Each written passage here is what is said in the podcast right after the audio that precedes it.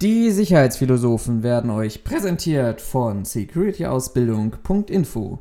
Ob Lernmaterial, Bücher oder Lehrgänge für die Sachkundeprüfung, geprüfte Schutz- und Sicherheitskraft oder Meister für Schutz und Sicherheit. Erhaltet jetzt 10% Rabatt auf alle Produkte mit dem Rabattcode Sicherheitsphilosophen10 unter www.securityausbildung.info. Unser Partner für hochwertige Qualifizierungen in der Sicherheitsbranche.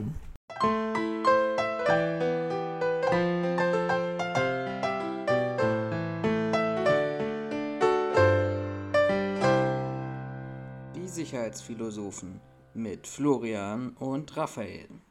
Hallo und herzlich willkommen zu einer neuen Folge der Sicherheitsphilosophen mit Raphael und Florian. Und ja, ihr hört mich schon grinsen, während ich das sage, weil ich mal wieder vergessen habe, dass wir den Einspieler vorne weg haben. Und ich wollte es wieder sagen, und wieder nennt er die Namen, obwohl ihr die gerade gehört habt. Hallo.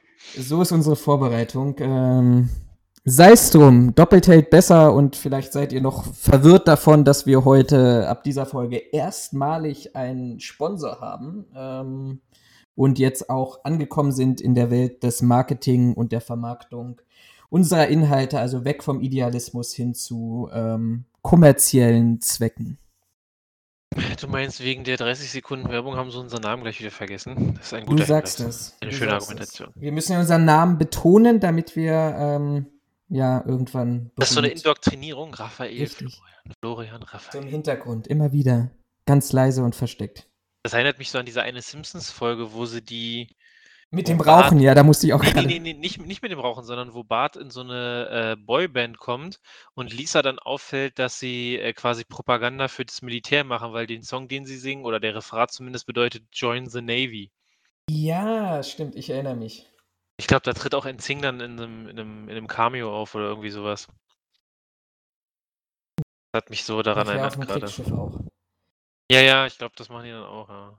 Sehr geil. Aber wir haben keinen keinen Serienpodcast. Ihr habt wieder mal eingeschaltet zum Podcast über die Sicherheit, über die Sicherheitsbranche, über die Themen. Es ist so viel passiert. Lass uns anfangen. Wir haben ganz viele Themen mitgebracht, um jetzt alle Klischees hier jetzt zu erfüllen.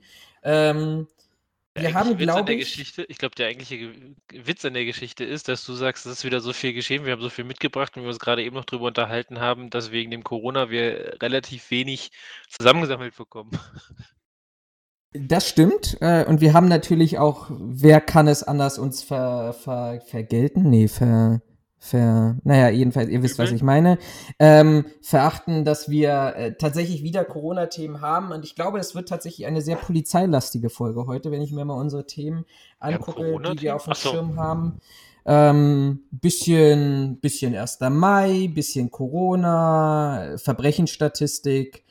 Zoll ist dabei und dann reden wir tatsächlich auch noch über ein frisch reingekommene Breaking News der Berliner Polizei am Ende zu einem Einbruch und die Frage über die Sicherstellung oder die Sicherheit im Allgemeinen von Einrichtungen der öffentlichen Hand. Das soll es aber auch erstmal sein mit der guten Laune, ähm, weil ich glaube, wir müssen, auch wenn wir es immer wieder sagen, müssen hier jetzt mal zu Anfang wieder mal so ein Thema machen. Wir finden es ja wirklich wunderbar, wenn wir Feedback von euch bekommen.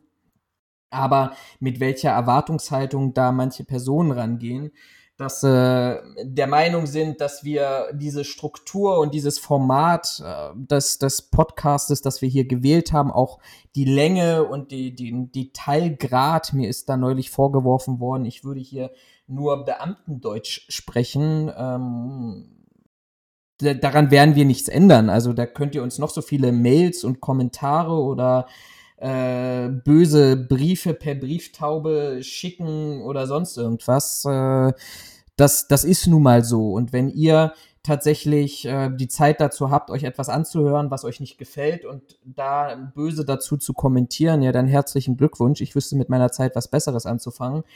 Ähm, aber beantwortet mir doch einfach mal die Frage, ob ihr auch Hollywood äh, und anderen Produktionszentren dieser Welt, wenn euch Filme nicht gefallen haben, so, so intensive und böse Briefe schickt, ähm, die äh, in der Hoffnung, dass Hollywood sein gesamtes Konzept dann ändert. Ähm, da muss ich doch einfach sagen, schaltet doch einfach ab. Ähm, wir sind da, wir kriegen auch positives. Leider sind die, die, diejenigen, die uns mit positivem Feedback zuschütten, ähm, tatsächlich die stillen und die tauchen dann leider nicht unter den Postings, unter den Videos auf, sondern die kriegen wir tatsächlich im Direct Messaging, zum Beispiel über WhatsApp oder andere Funktionen, dann ein Feedback. Und wir haben tatsächlich von jemandem, der unsere letzte Podcast-Folge gehört hat und ein Insider des entsprechenden Unternehmens ist, ähm, ohne jetzt hier Namen, Position und Orte zu benennen, über das wir letzte Mal gesprochen haben. Genau, hört lieber den Podcast nochmal. Genau, hört nochmal den Podcast. Ich verlinke den hier zumindest, wenn ihr den über YouTube anguckt äh, verlinke ich hier euch an dieser Stelle nochmal, dass er tatsächlich als Angehöriger von Securitas ähm, gar nicht so. Ja, ja, ja, als Angehöriger. Also, wer den letzten Podcast gehört hat, weiß, dass wir sehr breit und lange über Securitas gesprochen haben äh, über die guten und positiven Aspekte. Ähm, dem sei jetzt mal dahingestellt, ähm, dass er tatsächlich als Angehöriger des Unternehmens Securitas ähm, tatsächlich gar nicht in, in sein, auch in seiner doch Funktion, die über eines Sicherheitsmitarbeiters liegt, ähm, gar nicht mal so diese Tendenzen ähm, verfolgt hat, was Securitas gerade tatsächlich öffentlich fordert in den, in den Zeitschriften. Ich sage da nur Stichwort äh, Aussetzung des Unterrichtungsverfahrens und jedermann darf jetzt Sicherheit produzieren. Ähm, und ähm, hat auch tatsächlich das Feedback gegeben, dass er als derjenige, der da zumindest in bestimmten Bereichen Entscheidungen zu treffen hat, sich ähm, diesen, diesen Vorstellungen und Ideen da auch letztendlich für seine kleine Zuständigkeit widersetzen wird, weil er das nicht, nicht so, ja, letztendlich ähm, sieht, dass das wirklich Sicherheit jeder betreiben kann, der, der ähm, gerade auf der Straße weggefangen werden kann, auch in Corona-Zeiten. Fand ich, fand ich total interessant und bestätigt letztendlich ähm, auch immer wieder so meine Meinung, warum wir das hier machen. Korrigiere mich da gerne, Raphael, aber ähm, dass, dass wir, wir müssen halt einfach letztendlich die Sachen ansprechen, die vielleicht manchmal auch wehtun und für die es noch keine Lösung gibt, aber eben letztendlich auch auf einer Absprunghöhe, wo wir, ja, wo wir letztendlich auch ähm, mit Leuten eine Zielgruppe sprechen, die tatsächlich sich verändern wollen und, und die ähm, mehr als äh, das populistische Gemeckere betreiben wollen, sondern wirklich für sich dann auch, ähm, ja, dann auch dann Mehrwert rausziehen. Zudem haben wir äh, eine Liebeserklärung bekommen. Die Liebeserklärung fand ich ganz toll. Du hast ja auch gerade noch mal gelesen, weil ich sie bei uns reingestellt hatte. Ähm, man liebt unseren Podcast. Also vielen, vielen Dank für dieses ganze Feedback ähm, und die Aufforderung, stellt doch mal, gibt doch mal den, den Hatern ein bisschen äh, Kontra und postet doch eure Meinung einfach auch ähm, unter den Beiträgen. Sendet sie nicht nur uns direkt, das freut uns auf alle Fälle, aber zeigt doch mal da draußen der Welt, dass es nicht nur Menschen gibt, die eine gewisse Anspruchshaltung haben und dann erwarten, dass wir hier für Produktionskosten, ähm, die, die wir selber tragen, wo wir keinen Aufwand haben, letztendlich am Ende des Tages ähm, ja dann auch nicht hier das, das nach unseren Willen und Ideen machen.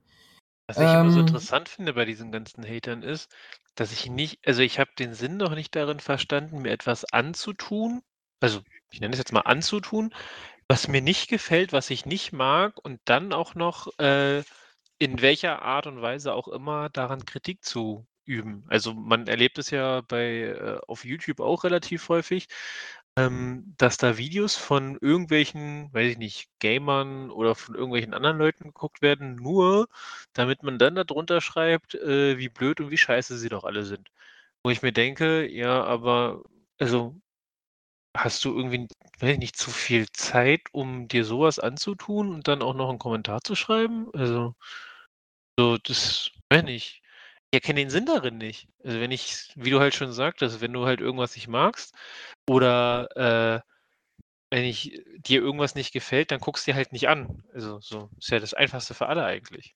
Was ja das Witzige ist an dieser Stelle, ähm, dass diejenigen, die diese Kommentare oftmals schreiben, vergessen, dass es natürlich auch, wie soll ich sagen, bestimmte Kontrollmechanismen gibt, äh, wo ich Aufrufzahlen oder wo wir Aufrufzahlen und Klicks ähm, feststellen können.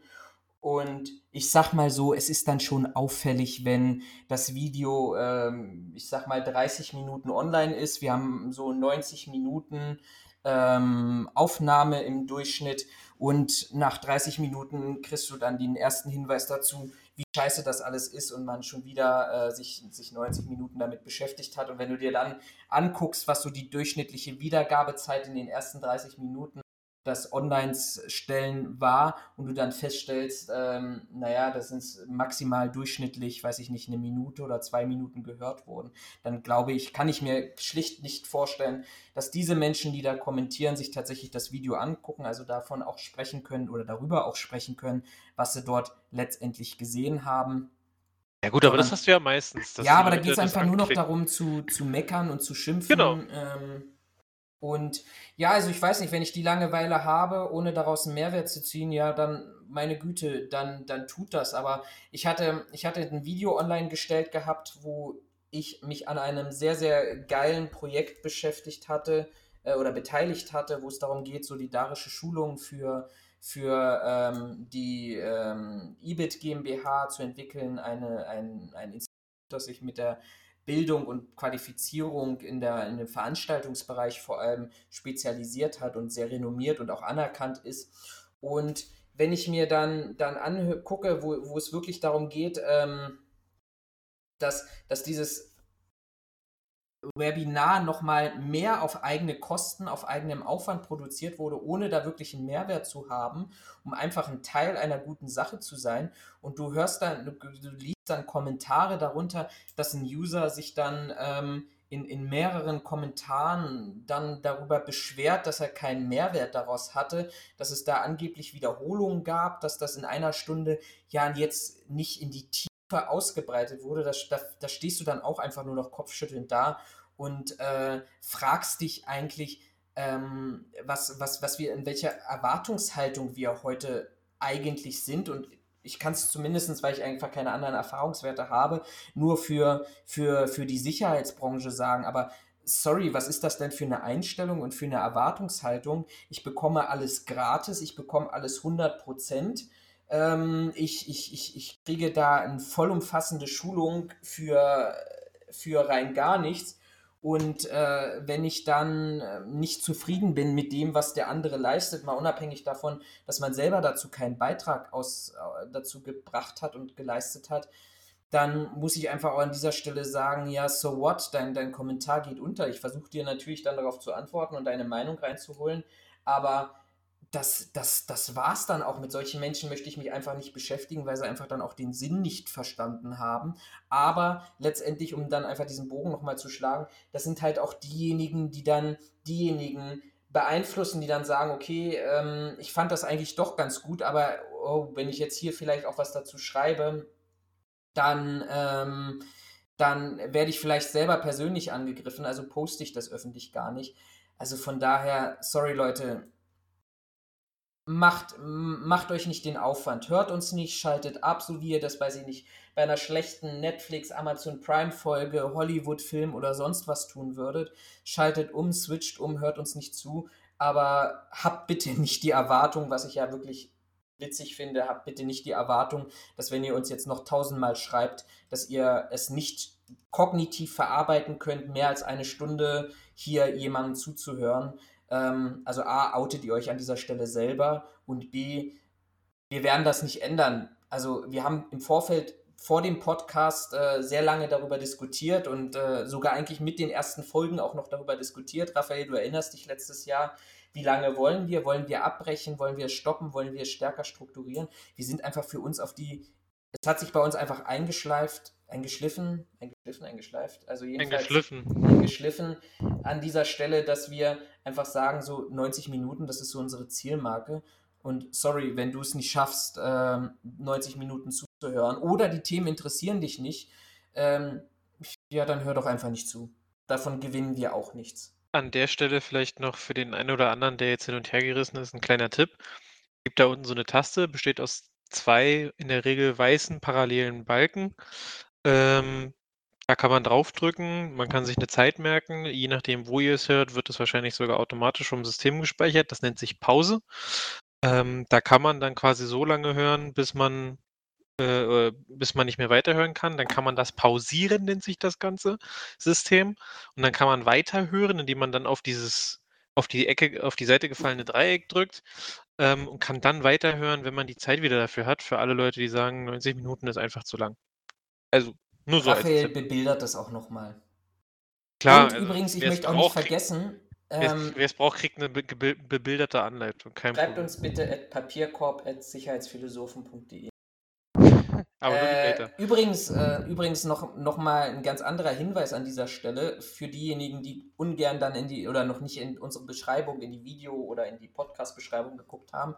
Ich verlinke, weil das war tatsächlich eine sehr, sehr gute Empfehlung, die wir relativ früh zu Anfang bekommen haben, dass uns ein User eben, und das nenne ich dann mal positives, kritisches Feedback, der gesagt hat, mich interessieren einfach nicht alle Themen. Ich verlinke inzwischen im Podcast sowie, also in den Podcast-Plattformen, klassisch Spotify, Spotify, hm? Spotify? Spotify, iTunes, äh, Goggle Podcast und wo wir auch überall anders noch zu finden sind, die Zeiten, aber genauso auch in äh, den YouTube-Videos. Also das heißt, wenn ihr sagt, oh, hier so ein Thema interessiert mich gar nicht, äh, beziehungsweise ich habe schon so viel davon gelesen, Corona, ich möchte mal was anderes hören, da unten sind die Zeiten eingeblendet und dann könnt ihr da draufklicken und schwupps äh, sendet, geht ihr, geht der Balken auf die Stelle zu dem Thema, das euch interessiert. Also das nur mal an dieser Stelle. Ähm, ich Ja. könnte bei Spinnern bleiben. Also das, das will ich auch mal, das will ich an dieser Stelle auch nochmal erwähnen, äh, kurz unabhängig vom Podcast, das, äh, von unserem Regieplan, das hatte ich vorhin gesehen, nochmal, Raphael, ähm, dass wir inzwischen jetzt auch diese ganzen Schwurbeltheorien, Verschwörungstheoretiker in den eigenen Reihen haben. Da wird der ein oder andere sagen, hm, das ist ja jetzt keine Überraschung, ähm, das ist einfach. treiben die sich denn rum? Ich habe die gerade auf YouTube gesucht, ich habe da keine Kommentare. Hast du die gelöscht? Äh, nee, ich, ich schicke dir gleich mal, ich schick dir gleich mal die, die Links ähm, zu den Kommentaren. Das kann ich dir gleich mal zur Verfügung stellen. Ich war jetzt gerade bei den, bei den Schwurbeltheoretikern, ähm, die jetzt sehr geile Aktion, äh, geile Aktion, das ist zu positiv. Ähm, da hat offensichtlich ein Sicherheitsmitarbeiter, wer in der Dienstkleidung eines Sicherheitsunternehmens ist, leider nicht erkennbar, welches Unternehmen, weil sonst würde ich ganz ehrlich sagen, ich hätte dieses Unternehmen angeschrieben und einfach mal gefragt, ob das ähm, so auch in deren Interesse ist, diese, dass ein Mitarbeiter von ihm so ähm, sich so entsprechend präsentiert, im Namen auch letztendlich des Unternehmens, wenn ich diese Dienstkleidung treffe, äh, trage, der, der dann über die ähm, äh, Pod, der über, über ein, ein Videoformat äh, tatsächlich hier irgendwelche Verschwörungstheorien zu Impf, zur Impfpflicht, zur kommenden Impfpflicht und Zwangsimpfung in Deutschland äh, eingestellt hat ähm, und lange darüber philosophiert, in was für ja, Verschwörungstheorien er da gelesen hat und wie schlimm die Bundesregierung ist. Ich sag dir ganz ehrlich, bei diesen ganzen Spinnern, die auftreten, und da haben wir ja schon mal über, über rechte Netzwerke, rechte Strukturen gesprochen, Vereine gesprochen, ähm, die inzwischen ja auch in die Schweiz abgehauen sind, weil sie in Deutschland vom Verfassungsschutz beobachtet werden. Wenn ich mir das alles anschaue, was da, und das ist ja nur die Spitze, meine Theorie des Eisberges, dann ähm, bin ich echt, echt, echt erschrocken, wer sich so bei uns in der Branche rumtreibt. Und ich sage auch ganz ehrlich, und das habe ich vorhin auch öffentlich so mein, mein Statement dazu abgegeben, ich bin wirklich, wirklich froh, dass wir ähm, keine weitergehenden Rechte haben als ähm, die, die in Paragraph 34a verankert sind, weil ganz ehrlich, ich möchte niemanden zusätzliche Rechte und Verpflichtungen in die Hand drücken, der sich mit irgendwelchen Nazi-Theorien beschäftigt oder mit irgendwelchen Verschwörungstheorien verbreitet. Ähm, nee, sorry, äh, da, da ist dann auch irgendwo eine Grenze. Dann bleiben wir halt die schwarze Schafe, dann bleiben wir irgendwo in der Schmuddelecke. Aber ich glaube, das, was wir an der Spitze des Eisberges gerade sehen, was an, an wirklich verrückten, teils, glaube ich, auch gar nicht mehr verfassungskonformen Theorien und, und Meinungen hier verbreitet werden, das ist, das ist einfach, einfach ätzend. Ähm, ich würde kurz überleiten, wenn du noch da bist. Ich bin noch da und höre dir gebannt zu. Das ist schön, wenigstens einer.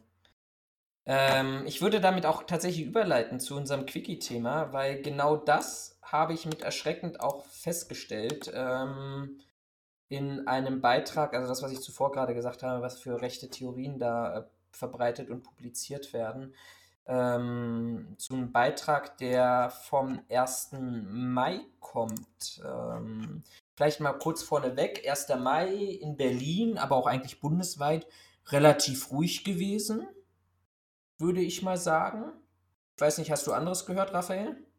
Vom 1. Mai? Nee, ich habe gerade schon auf der Seite von der Berliner Polizei nach einer Meldung geguckt, aber die haben offensichtlich keine.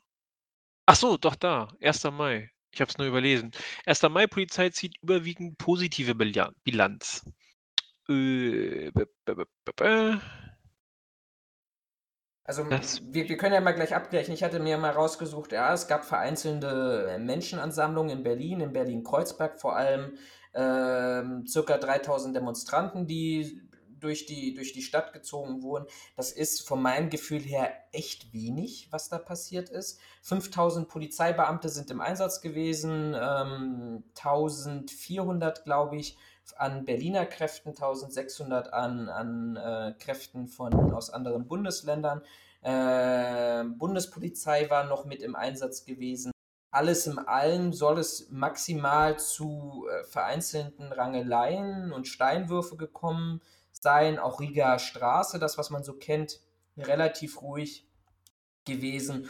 Und man hätte ähm, in der Masse ja 50 Festnahmen gehabt und 100 freiheitsbeschränkende Maßnahmen, die dann sich im Wesentlichen darauf bezogen, dass es zu Identitätsfeststellungen gekommen ist, wobei ich glaube, alles in allem doch eher im Kontext der ähm, Eindämmungsverordnung bezüglich Corona. Ähm, Ähnliches schreiben Sie hier auch in Ihrem, in Ihrem Bericht.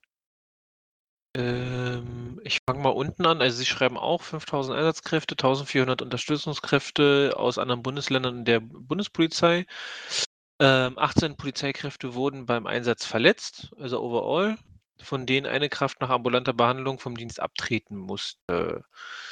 Ähm, am 1. Mai wurden unter anderem 23 angemeldete und genehmigte Kundgebungen sowie ebenfalls angemeldeter und genehmigter Autokursus betreut. Äh, insgesamt stellten die Einsatzkräfte Achso, das sind jetzt die einzelnen Einsätze. Also sie hatten hier irgendwie Moment. Äh, eine angemeldete und genehmigte Kundgebung zu dem Motto: „Nun will der Lenz uns grüßen.“ Äh, was hatten sie hier geschrieben? Wo war's? Wo war's? Äh, insgesamt wurden bei 91 Personen die Identitäten festgestellt und Ordnungswidrigkeiten und Strafverfahren wegen dem Verstoß gegen die Eindämmungsverordnung äh, eingeleitet und Strafanzeigen unter anderem wegen Widerstand gegen Verstreckungsbeamte, tätlichen Angriff, Körperverletzung, Beleidigung gefertigt. Ähm, nach äh, irgendwann um 15 Uhr gab es äh, einen Einsatz von Pyrotechnik an der Schönhauser Allee und das Entrollen von Transparenten hatten, haben die Einsatzkräfte sichergestellt. Zur gleichen Zeit ein Autokorso vom Hermannplatz in Neukölln los. Dem nahmen 20 Personen teil mit elf Fahrzeugen, wurde gegen 16.35 Uhr durch den Veranstalter beendet, also da ist offensichtlich nichts passiert. Dann steht hier auch der Fall mit dem äh, ZDF-Team drin. Da will ich gleich nochmal dazu kommen, genau. Genau, deswegen klammer ich den jetzt hier einmal kurz aus. Äh, und ab 18 Uhr stellten Einsatzkräfte in Kreuzberg mehrere große Personengruppen an verschiedenen Örtlichkeiten fest. Die Personen wurden mehrfach aufgefordert, Abstandsregeln einzuhalten. Es kam vereinzelt zu Angriffen auf Polizeibeamte, Stein sowie Farbbeutelwürfe und Abbrennen von Pyrotechnik. Hier wurden insgesamt 209 Personen äh, von 209 Personen, die in diesem die im Zusammenhang mit diesen, äh, mit diesen, ich sag mal, Angriffen stehen, die Identitäten festgestellt und Ordnungswidrigkeiten und Strafverfahren eingeleitet. Äh, ja, also über alles doch ja. relativ ruhig. Also ich würde mal jetzt sagen, von dem, was man aus Berlin und Sonst ich glaube, Hamburg ist, glaube ich, die neue große Hotspot-Szenerie für sowas. Ähm, was man sonst so hört, quasi so drunter und drüber geht, halte ich das hier noch für relativ übersichtlich. Ja. Ich meine, die Polizei schreibt auch selber überwiegend positive Bilanz. Die Slomka hat hier unten noch was gesagt. Wo war es denn? Wo war es denn? Ach da, der Tag hat auf der einen Seite gezeigt, wie die Meinung aktuell auf die Straße gebracht und wie Versammlungen verantwortungsbewusst durchgeführt werden können. Auf der anderen Seite hatten wir Situationen in Kreuzberg. Die Personen, die sich dort zu einer größeren Demonstration formieren wollten, haben ein klares Statement gegen den Infektionsschutz, gegen den Schutz anderer gesetzt und unverantwortlich gehandelt. Diese 18 Uhr Demonstration konnten wir verhindern. Ja, wird, noch, wird noch ein bisschen weiter ausgeführt, aber das, denke ich, tut dem Ganzen jetzt hier nicht Not. Ähm, genau. Aber aber du hattest es bereits schon angesprochen gehabt, der, der Angriff die, auf das Heute-Show-Team. Das war natürlich erstmal eine schockierende Meldung, die es da gab, ähm, dass ein Presseteam von etwa 20 bis 25 Personen unter anderem mit einer Eisenstange ähm, angegriffen wurde. Sechs mutmaßliche Täter konnten in der Nahbereichsfahndung gestellt werden später kam, und ich glaube, dass das wirft das alles äh, nochmal in ein ganz besonderes Licht, kam dann heraus, dass dieses Kamerateam, das aus Redakteur, Kameramann und Kameraassistent bestand, ähm, tatsächlich von drei Security-Mitarbeitern begleitet wurden, die sich tatsächlich bei diesem feigen Angriff versucht haben, die Mitarbeiter der Produktionsfirma dort zu schützen, auch selber ähm, schwer verletzt wurden oder verletzt wurden, ja doch schwer verletzt wurden. Nee, nee, nee, ähm, nee, nee, nee. Schwer verletzt ist, wenn du länger als, ich glaube, einen Tag im Krankenhaus verweilen musst. Sonst sind es nur leicht verletzte Personen. Da gibt es eine Definition für. Ja, habe ich, mal, hab ich mal nachgeguckt, weil ich, als ich bei meinem Motorrad, als ich meinen Motorradunfall hatte, galt, ich, galt der Tatvorwurf nämlich auch ähm, äh, Verkehrsunfall mit, äh, mit schwer verletzter Person und dachte ich mir auch so, hey, ich habe doch nur Prellung, warum bin ich schwer verletzt? Äh, verle schwer verletzte Personen werden definiert als Personen, die länger oder doch, die länger als einen Tag im Krankenhaus quasi verbringen, wenn ich mich nicht irre. Also. Gut, ich weiß nicht, wie lange die, die Security-Mitarbeiter im Krankenhaus tatsächlich verbracht oder. Ja, das lese ich gerade nach. Verbracht haben. Ähm, Zumindest war dann die Meldung, dass sie schwer verletzt wurden. Ähm, auch Tonassistenten wurden ins Gesicht getreten mit einer Brutalität gegenüber der letztendlich der Presse und der Pressefreiheit und unseren Grundgesetzen, die ähm, tatsächlich in dieser Form wirklich abartig sind, beziehungsweise in Deutschland tatsächlich glücklicherweise selten ähm, stattfinden. Das Update, das dann darauf kam, war, dass es tatsächlich keine spontane Aktion war, was weder eine, eine, Entschuldigung gebracht hätte, noch äh, das irgendwie das Ausmaß gemindert hätte an dieser Stelle. Ähm, Planung, finde ich, legt das Level oder eine Plan, ja doch eine Planung der Straftat legt das Level tatsächlich nochmal auf ein, ein, ein Qualitätsniveau, das tatsächlich dann wirklich erschreckend ist.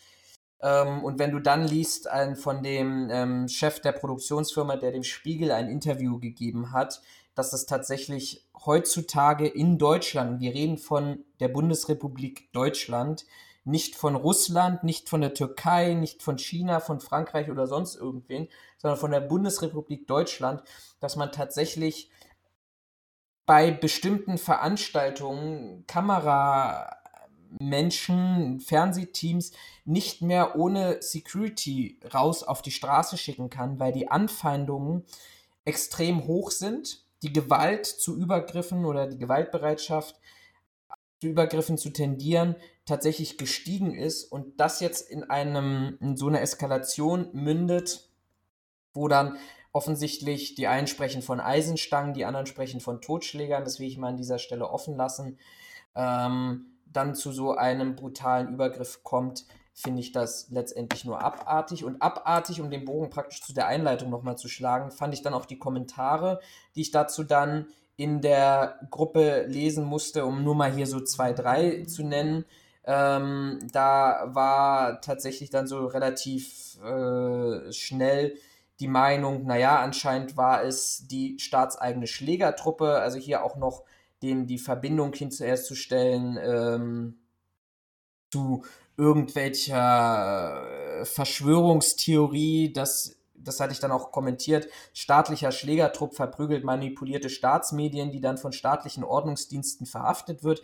Also da macht sich auch gar keiner mehr Gedanken, äh, was, was dann eigentlich geschrieben wird. Andere waren dann, andere schreiben dann sowas, nachher erzählt die Presse wieder, es waren Rechtsradikale, die von links angekommen sind. Es sollen ja Linke gewesen sein, mal gespannt, wann sie das wieder drehen, bis unser Bundespräsident wieder eine Rede hält gegen den Rechtsradikalismus, dass gegen den Rechtsradikalismus vorgegangen wird. Also es ist wirklich pervers und abartig, ähm, was für Menschen sich darum treiben in, in, in, in der Sicherheitsbranche, mit was für Gedankengut da hantiert wird und letztendlich auch, was, ähm, also welche Einstellung man für die freiheitlich-demokratische Grundordnung da hat. Und wenn ich dann mir mal einfach nur Paragraph, äh, Paragraph 34a Absatz 1 vorlese, wenn ich dann noch das Leib, Leben, Gesundheit, Eigentum fremder Personen bewachen möchte, dann muss ich ganz ehrlich sagen, da bin ich fernab davon, überhaupt zu glauben, dass, dass wir solche Menschen in der Branche brauchen und dann sollen wir weiterhin in der Schmuddelecke irgendwo stehen. Das ähm, ist, ist einfach traurig, dass, dass, dass tatsächlich offensichtlich eine gewisse Mehrheit oder ein gewisser Anteil von Sicherheitskräften solches Gedankengut in sich trägt. Was ich da eigentlich noch viel schlimmer finde, ist, dass man von dem eigentlichen Fokus wegkommt, nämlich dass da eine größere Menschengruppe offensichtlich geplant und gezielt ähm, Medienteam angegriffen hat. Man kann jetzt von dem Medienteam und von den Schlägern halten, was man will. Man kann die zuordnen, wo man will. Das ist mir per se erstmal Wumpe. Aber diese Aggression, die inzwischen auf den Straßen unterwegs ist, das ist, also das ist doch nicht mehr normal. Da machten, aus welchen Gründen auch immer, wie gesagt, ich will mich da nicht irgendwem zugehörig fühlen oder irgendwen unterstützen, aber ob da jetzt ein rechtes, linkes, mittleres oder weiß ich nicht, ein konservatives Kamerateam kommt, um über irgendwas zu berichten und dann mit, also die Polizei schreibt hier 20 bis 25 vermummten Personen äh, auf sieben andere loszugehen und diese mitunter mit einer Metallstange oder mit einem Totschläger oder mit einem Schlagstock, was auch immer, auf jeden Fall mit einem Gegenstand, der ordentlich wehtut, zu malträtieren und auch da wieder dieses wunderbare Phänomen von die Personen liegen am Boden und dann trete ich nochmal nach, äh, einzuprügeln. Ich weiß nicht, wo wir da hingekommen sind. Also als das, ich, das will ich auch nochmal, das will ich ne, auch noch mal betonen, ich, weil du hast was. Ich, ja, warte, als ich, als ich noch, also ich sag mal, als ich noch in meiner Schulzeit war, was ja jetzt auch schon wieder drei Tage her ist, da war klar, wenn einer am Boden liegt oder quasi zu Boden gegangen ist oder, weiß ich nicht, sich, ich sag mal, abgekniet hat oder wie auch immer, war klar, der Typ hat quasi aufgegeben, dann war die ganze Diskussion beendet und heute musst du nochmal nachtreten. Also das ist doch, wo kommen wir denn da hin? Witzigerweise ähm, weil es gerade so schön, weil es gerade zu meiner Ausführung von die Gesellschaft wird immer aggressiver und das Aggressionspotenzial steigt, ähm, hatte ich so eine Situation gestern auch auf dem Nachhauseweg. Ich war gestern mit dem Wagen unterwegs ähm, und hatte dann an einer Autobahnauffahrt, ich sag mal, eine Meinungsverschiedenheit mit einem anderen, ähm, mit einem anderen Autofahrer. Äh, ich will das jetzt hier nicht näher ausführen, ähm, weil sich das in meinen Augen auch damit gegessen hat, aber dieser, diese Person, die sich da weiß nicht, in seiner Freiheit beraubt fühlte oder was auch immer oder in seiner Ehre gekränkt, keine Ahnung, was sein Problem war, war dann der Meinung, mir hinterherfahren zu müssen und äh, wollte, dass diese Situation, die sich da angebahnt hatte, sich äh, wohl offensichtlich mit mir äh, ja mal klären, in welcher Art und Weise auch immer. Ich werde es wahrscheinlich nicht rausfinden, weil die Person hat dann halt irgendwann aufgegeben, mir hinterherzufahren. Wo ich mir aber auch denke, also wo kommen wir denn da hin? So, das war jetzt, weiß ich nicht, ich sag mal, eine Situation, wie sie jedem in, äh, auf der Autobahn oder auf der Straße passieren kann. Und sich offensichtlich darüber so sehr aufzuregen, jemandem hinterherzufahren und meine Vermutung, demjenigen nicht nur verbal auf die Fresse hauen zu wollen, ähm, zeigt doch eigentlich, wo unsere Gesellschaft hingegangen ist. Und das Schlimme ist, dann hast du mindestens drei Leute drum rumstehen, dass wenn sich da zwei prügeln, die das mit dem Handy filmen, sagen, geil, hau nochmal zu, tritt doch nochmal. Da stelle ich mir die Frage, wo wo wo wollen wir da noch hinkommen? Also Das ist eine das ist 'ne gute Frage und du hast auch zwischendurch was was Wichtiges gesagt, dass es eigentlich völlig wurscht ist, ob das jetzt ein Kamerateam von von vom ZDF war oder ein Kamerateam von, weiß ich nicht, RT Deutschland oder aus aus irgendwelchen anderen. Das das zei ist ein ein Angriff auf die Berichterstattung mit körperlicher Gewalt auf, auf ein Grundrecht ist letztendlich, da bin ich nicht besser als derjenige, der dort, ähm, der dort berichtet. Und ich kann mir schon vorstellen, dass sicherlich ähm, die, das, da war ja auch Abdel Karim dabei gewesen, der, der Komiker, der ein oder andere wird das schon haben. Und wenn das am Rande, ist ja am Rande, glaube ich, einer äh, 1. Mai-Demonstration passiert, da wird sicherlich auch im Sinne der Satire eine gewisse Provokation vorher erfolgt sein durch äh, spitze Fragen oder man hatte noch eine Rechnung offen. Aber das ist einfach eine, Demo eine Dimension, die tatsächlich ähm, dort also jetzt erreicht wurde und da ist noch gar nicht mal eingeschlossen, was wir in den letzten Jahren bei Demonstrationen in Chemnitz und Köthen hatten und, und, und, und verbale Angriffe auf die Pressefreiheit und Lügenpresse und sonst irgendwas. Ähm, da, da verlasse ich einfach auch eine Ebene als, als, als Mensch, wo ich mich völlig frei und außerhalb der freiheitlich-demokratischen Grundordnung befinde. Ja, vor allen Dingen, also das ist halt auch die Sache, die ich mir, wo ich mir die Frage gestellt habe. Nicht, dass ich es nachvollziehen kann, aber wenn du da irgendwelche Demonstranten hast, die gegen das ZDF, gegen die ARD, gegen, weiß ich nicht, vorgehen und sagen, ja, das hier sind die Merkel, Merkel-Pressen, die Propaganda schüren und keine Ahnung, gleichgeschaltet sind, dann ähm, kann ich es nicht verstehen, aber dann verstehe ich den Hintergrund des, des Angriffs, weil sie sich halt gegen diese, äh, äh gegen diese Medien zur Wehr setzen wollen, auch wenn es für mich keinen Sinn macht, weil das ja in der Regel die Leute sind, die für sich proklamieren wollen, freie Presse und jeder kann ja äh, Pressearbeit machen, pipapo, aber dann irgendeinen Konkurrenten in Anführungszeichen anzugreifen, zeugt wieder von, äh, dem, von der Logik und von dem Verständnis, das man, das man da hat. Was mich aber noch mehr wundert, ist, dass da halt nicht nur ein ZDF-Team, sondern ja offensichtlich, oder zumindest ist das die Information, die ich habe, ein Team von der ZDF-Heute-Show, also einer Satire-Show, angegriffen wird. Also offensichtlich ist die, ist der Menschenverstand oder das Fähigkeit zum Denken, Verstehen und, weiß ich nicht, Umsetzen soweit schon abhanden gekommen, dass den Leuten nicht klar ist, da wird Satire gemacht und ja klar, die lassen uns nicht in einem guten Bild darstellen. Warum auch? Also das ist nicht deren Aufgabe, sondern deren Aufgabe ist Satire. Die wollen halt sich über was lustig machen ähm, mit einem politischen Hintergrund. Da, also da verstehe ich es schon zweimal nicht. Also es ist ja nicht mal so, dass die eine Berichterstattung machen, die 100% ernst genommen werden soll, sondern die machen ja mit Absicht eine Berichterstattung, wo man auch drüber lachen kann, wo man quasi sich dann im Nachgang zwar auch denken soll, naja, was wollen sie uns jetzt damit sagen? Und eigentlich läuft es nicht so, wie es laufen soll, keine Frage.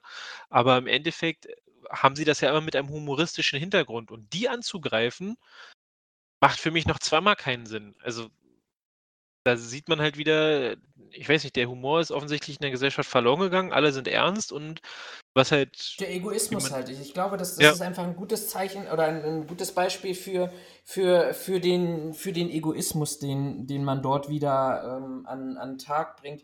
Mir passt es nicht, was du berichtest, und anstatt dass ich mich wirklich damit auseinandersetze und irgendwie drehen wir uns da heute auch im Kreis und letztendlich kannst du das ja auch mit den mit, mit unseren Kritikern in Verbindung setzen ähm, entweder ignoriere ich es oder ich setze mich halt wirklich inhaltlich damit auseinander, was der andere über mich berichtet und warum er so berichtet und was er denn da sagt, aber dann bitte auf, auch auf einer Sachebene. Und ich glaube, hier haben wir einfach jegliche Ebene des Menschseins auch wieder verlassen und kannst einfach nur hoffen, dass das ein, ein Einmalerlebnis war und ähm, dass es tatsächlich nicht in eine Richtung geht, wo, wo wir sagen müssen, dass das hat jetzt Tor und Tür geöffnet, um am Ende des Tages irgendwie ja jetzt ein Beispiel dafür zu sein, dass, dass ähm, das jetzt öfters passiert.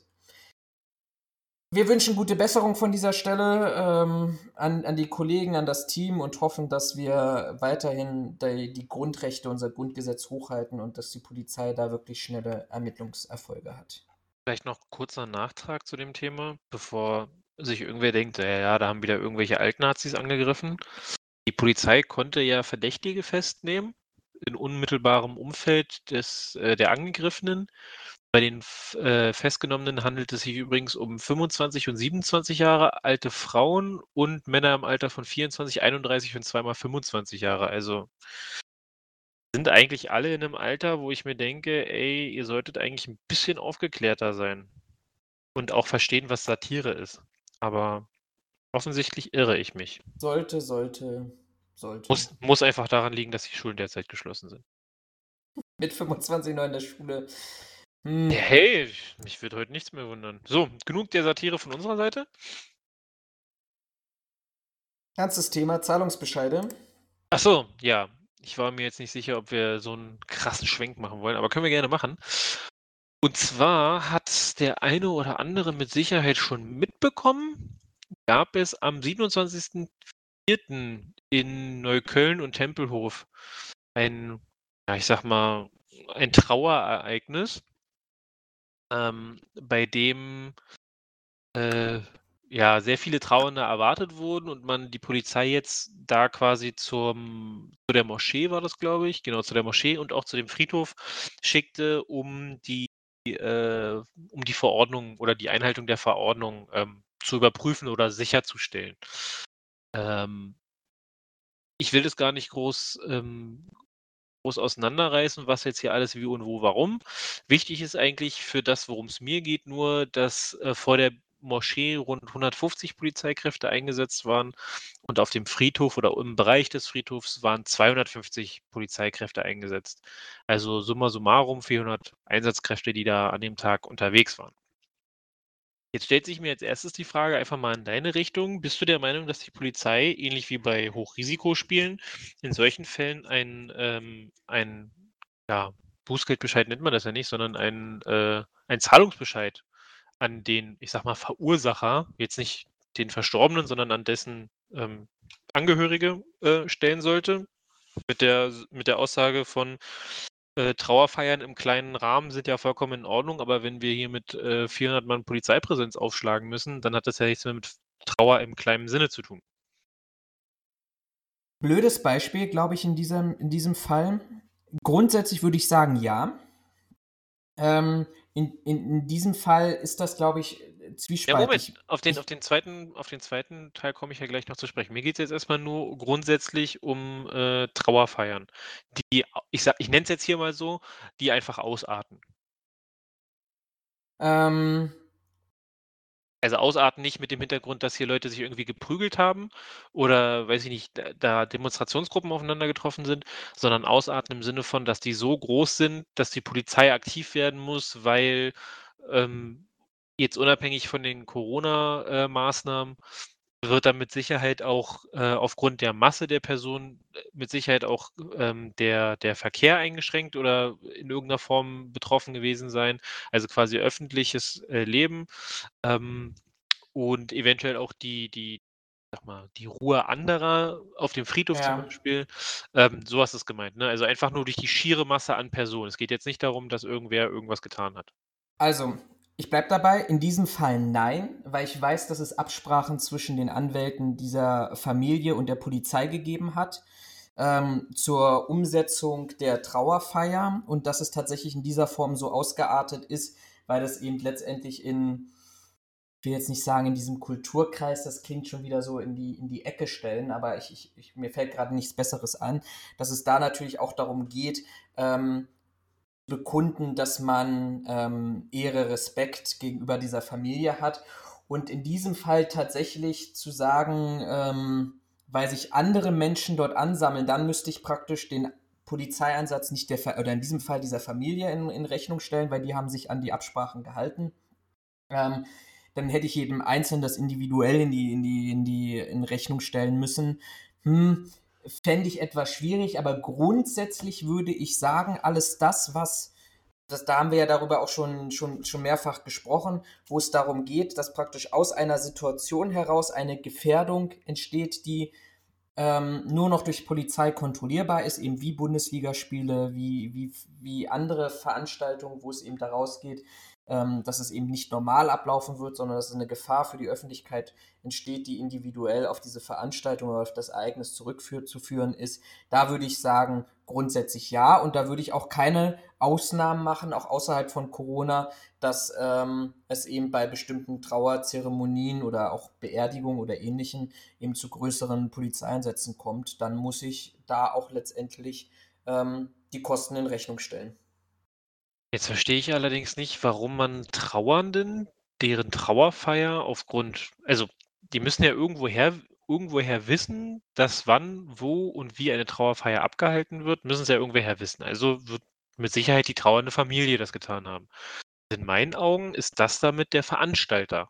Da gebe ich dir mal ein paar Hintergrundinformationen, weil das ist ein, das habe ich durch Zufall. Es gibt einen sehr, sehr interessanten Podcast von zwei Polizeireportern hier aus Berlin. Ähm, ich komme gerade nicht auf den Namen, so gut ist der.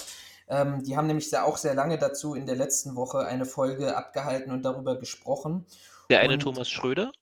Nee, ähm, ich, ich gucke parallel weiter, während ich kurz erzähle.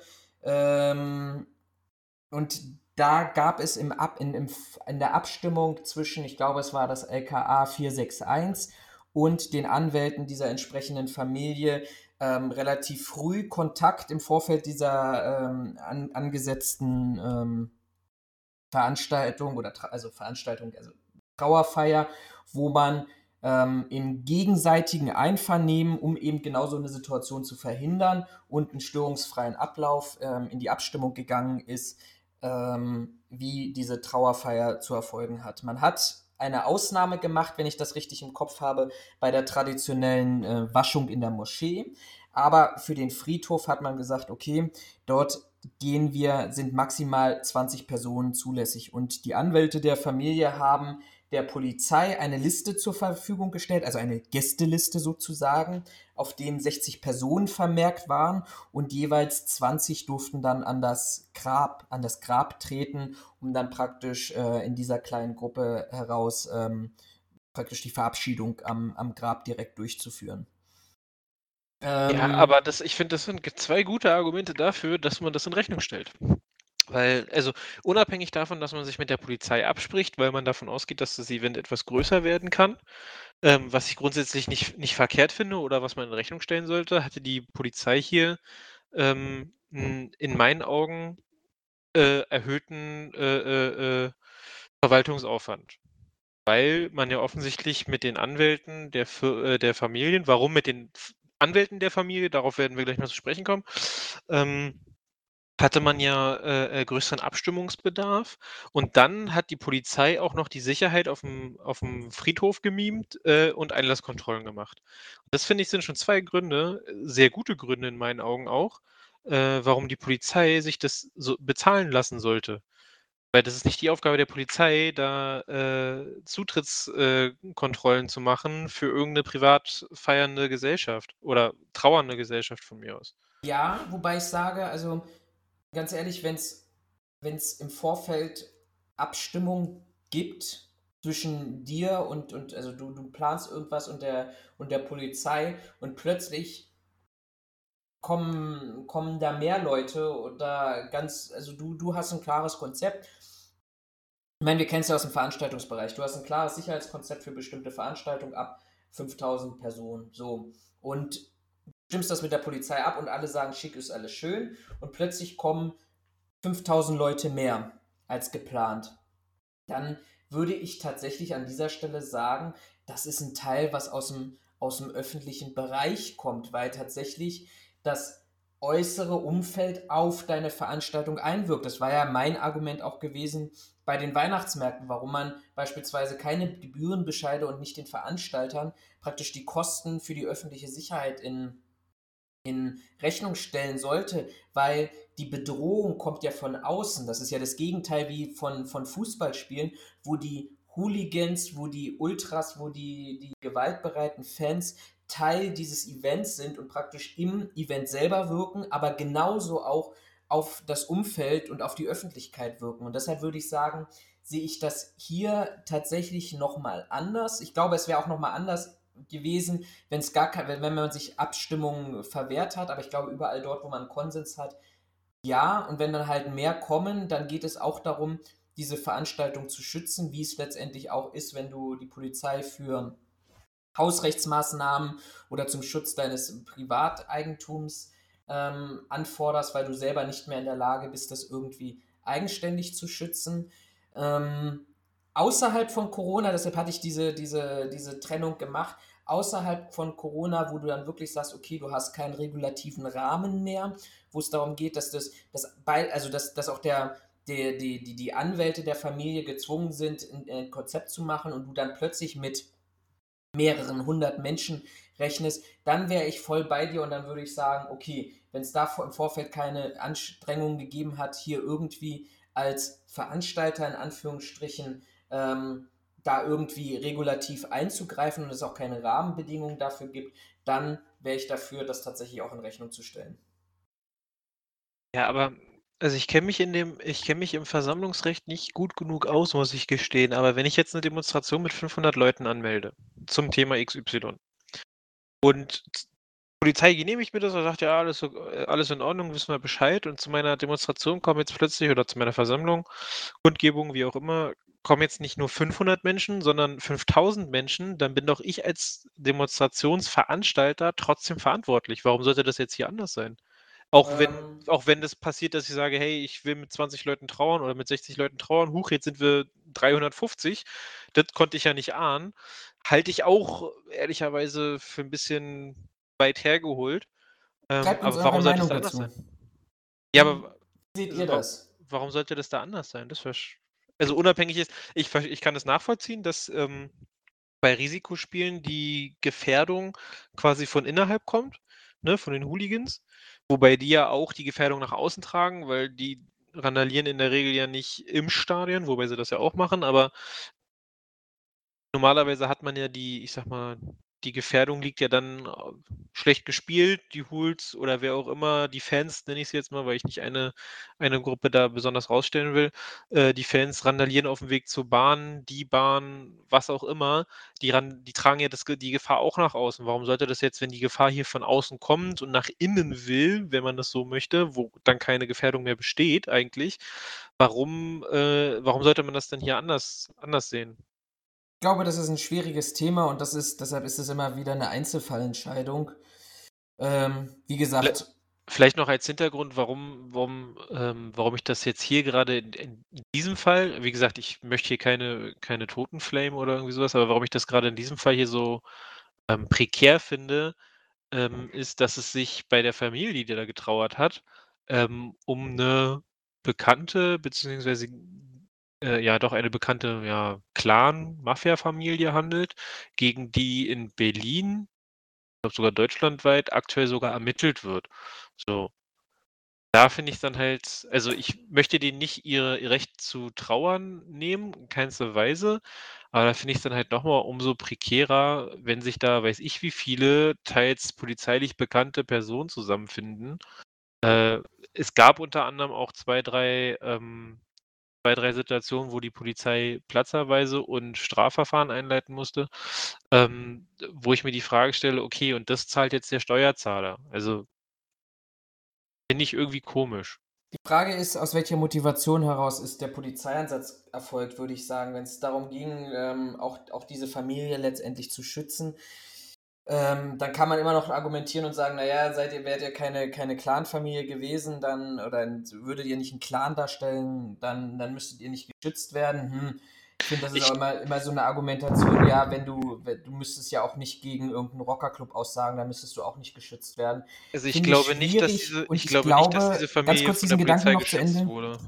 Ja, also das ist, deshalb sage ich ja Einzelfall. Also mir, mir fehlen einfach an dieser Stelle ähm, die, die Information, ich habe da zu wenig Informationen einfach, ähm, um, um das tatsächlich einzuschätzen. Ich würde sagen, ähm, solange es Abstimmung gibt, wie hier erfolgt ist und tatsächlich der Einflussbereich, also ich sag, ich sag mal, wenn plötzlich die Anwälte dann angefangen hätten, ach ja, übrigens, äh, wir haben zwar 60 abgemacht, aber ich hier, ich habe noch 100 Freunde mitgebracht, dann wäre ich sofort bei dir. Wenn ich aber einfach sage, okay, ich halte mich nachweislich daran, ich kooperiere mit der Polizei und dann kommen einfach mehr Menschen, ähm, die, die dann auch vielleicht vorneweg die Informationen gehalten haben, äh, erhalten haben innerhalb dieser Community, dass es, dass es eben beschränkt ist und dass, dass man nicht kommen muss dann lieber dem Individuum. Aber ich, ich weiß es nicht, also von daher ähm, macht das, äh, schreibt uns mal ein kurzes Feedback gerne auch in die Kommentare rein, was ihr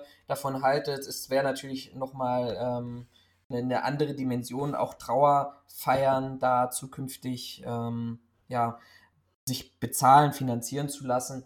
Aber da, da, da müssen wir, glaube ich, einfach grundsätzlich ein neues System haben. Ich habe euch noch, äh, ich schulde dir noch eine Antwort und zwar ist es der Podcast Sicherheit für die Ohren und zwar von den beiden Bildreportern, wobei Axel Springer, das ist ja nicht nur Bild und BZ, Peter Rosberg und Axel Lier. Also kann ich jedem tatsächlich an dieser Stelle wirklich nur empfehlen. Das sind wirklich Insider, zumindest was die den Berliner Polizeimarkt, Feuerwehrmarkt, Clan, Kriminalitätsmarkt angeht. Ähm, kommt nicht so regelmäßig wie wir, wirklich unregelmäßig, aber dafür mit sehr, sehr spannenden Themen und Inhalten für alle Berliner, die sich irgendwie da in der Sicherheit bewegen, wäre jetzt für mich aus meiner Sicht einfach ein Muss. Siehste, wir hätten unser Podcast Sicherheit auf die Ohren nennen sollen. Verdammt. So wie wir heute alle verprügeln, ja. Gefühlt schon. Auf die Zwölf. Möchtest du noch was dazu sagen? Ähm, nee, also wir haben unterschiedliche Meinungen. Das könnte man jetzt noch. e- Ausnahmsweise. Naja, nicht ausnahmsweise. Das könnte man jetzt noch ewig ausführen, denke ich, aber ähm, das ist ja nicht das, was unsere Zuhörer hören wollen. Sonst meckern sie wieder. Sollen sie doch. Ach, Wollen wir über unser Lieblingsthema sprechen? Corona? Corona-Time. Ja. Ähm, alle haben sich ja groß gefreut und gejubelt und wir haben ja auch in den Es anderen. hätte jetzt, ich muss dich nochmal kurz unterbrechen, es hätte jetzt zwar mehr Sinn gemacht, das Thema darunter stehend vorzuziehen, weil das äh, thematisch gerade und von meiner Überleitung besser machen. gepasst hätte, aber das hast du jetzt schon versaut. Nö, das hebe ich mir zum Schluss auf. Das Versauen? Das Versauen. Okay. Man muss ja auch, auch, auch, auch meckern. Ähm,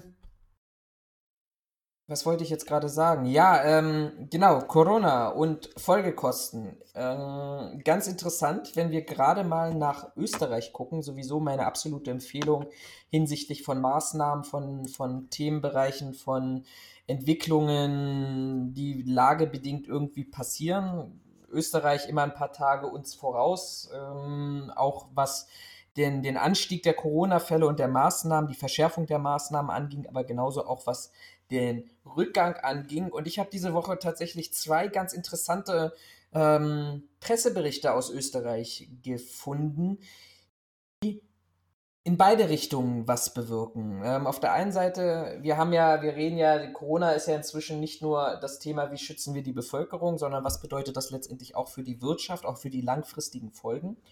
Und ich habe hier tatsächlich die, die These und würde ganz gerne ganz kurz damit ähm, mit dir darüber auch diskutieren.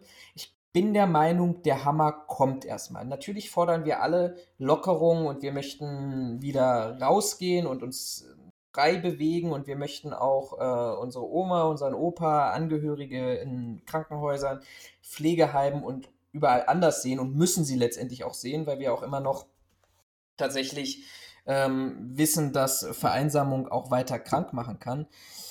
Salzburg berichtete jetzt beispielsweise, ähm, die Stadt hat ja ab dem 1., äh, ab dem 4. Mai, Entschuldigung, also ab heute, für euch, wenn ihr morgen hört, ab gestern, ähm, auch Lockerung der Vers Besuchsverbote, die in den Seniorenheimen bisher galten.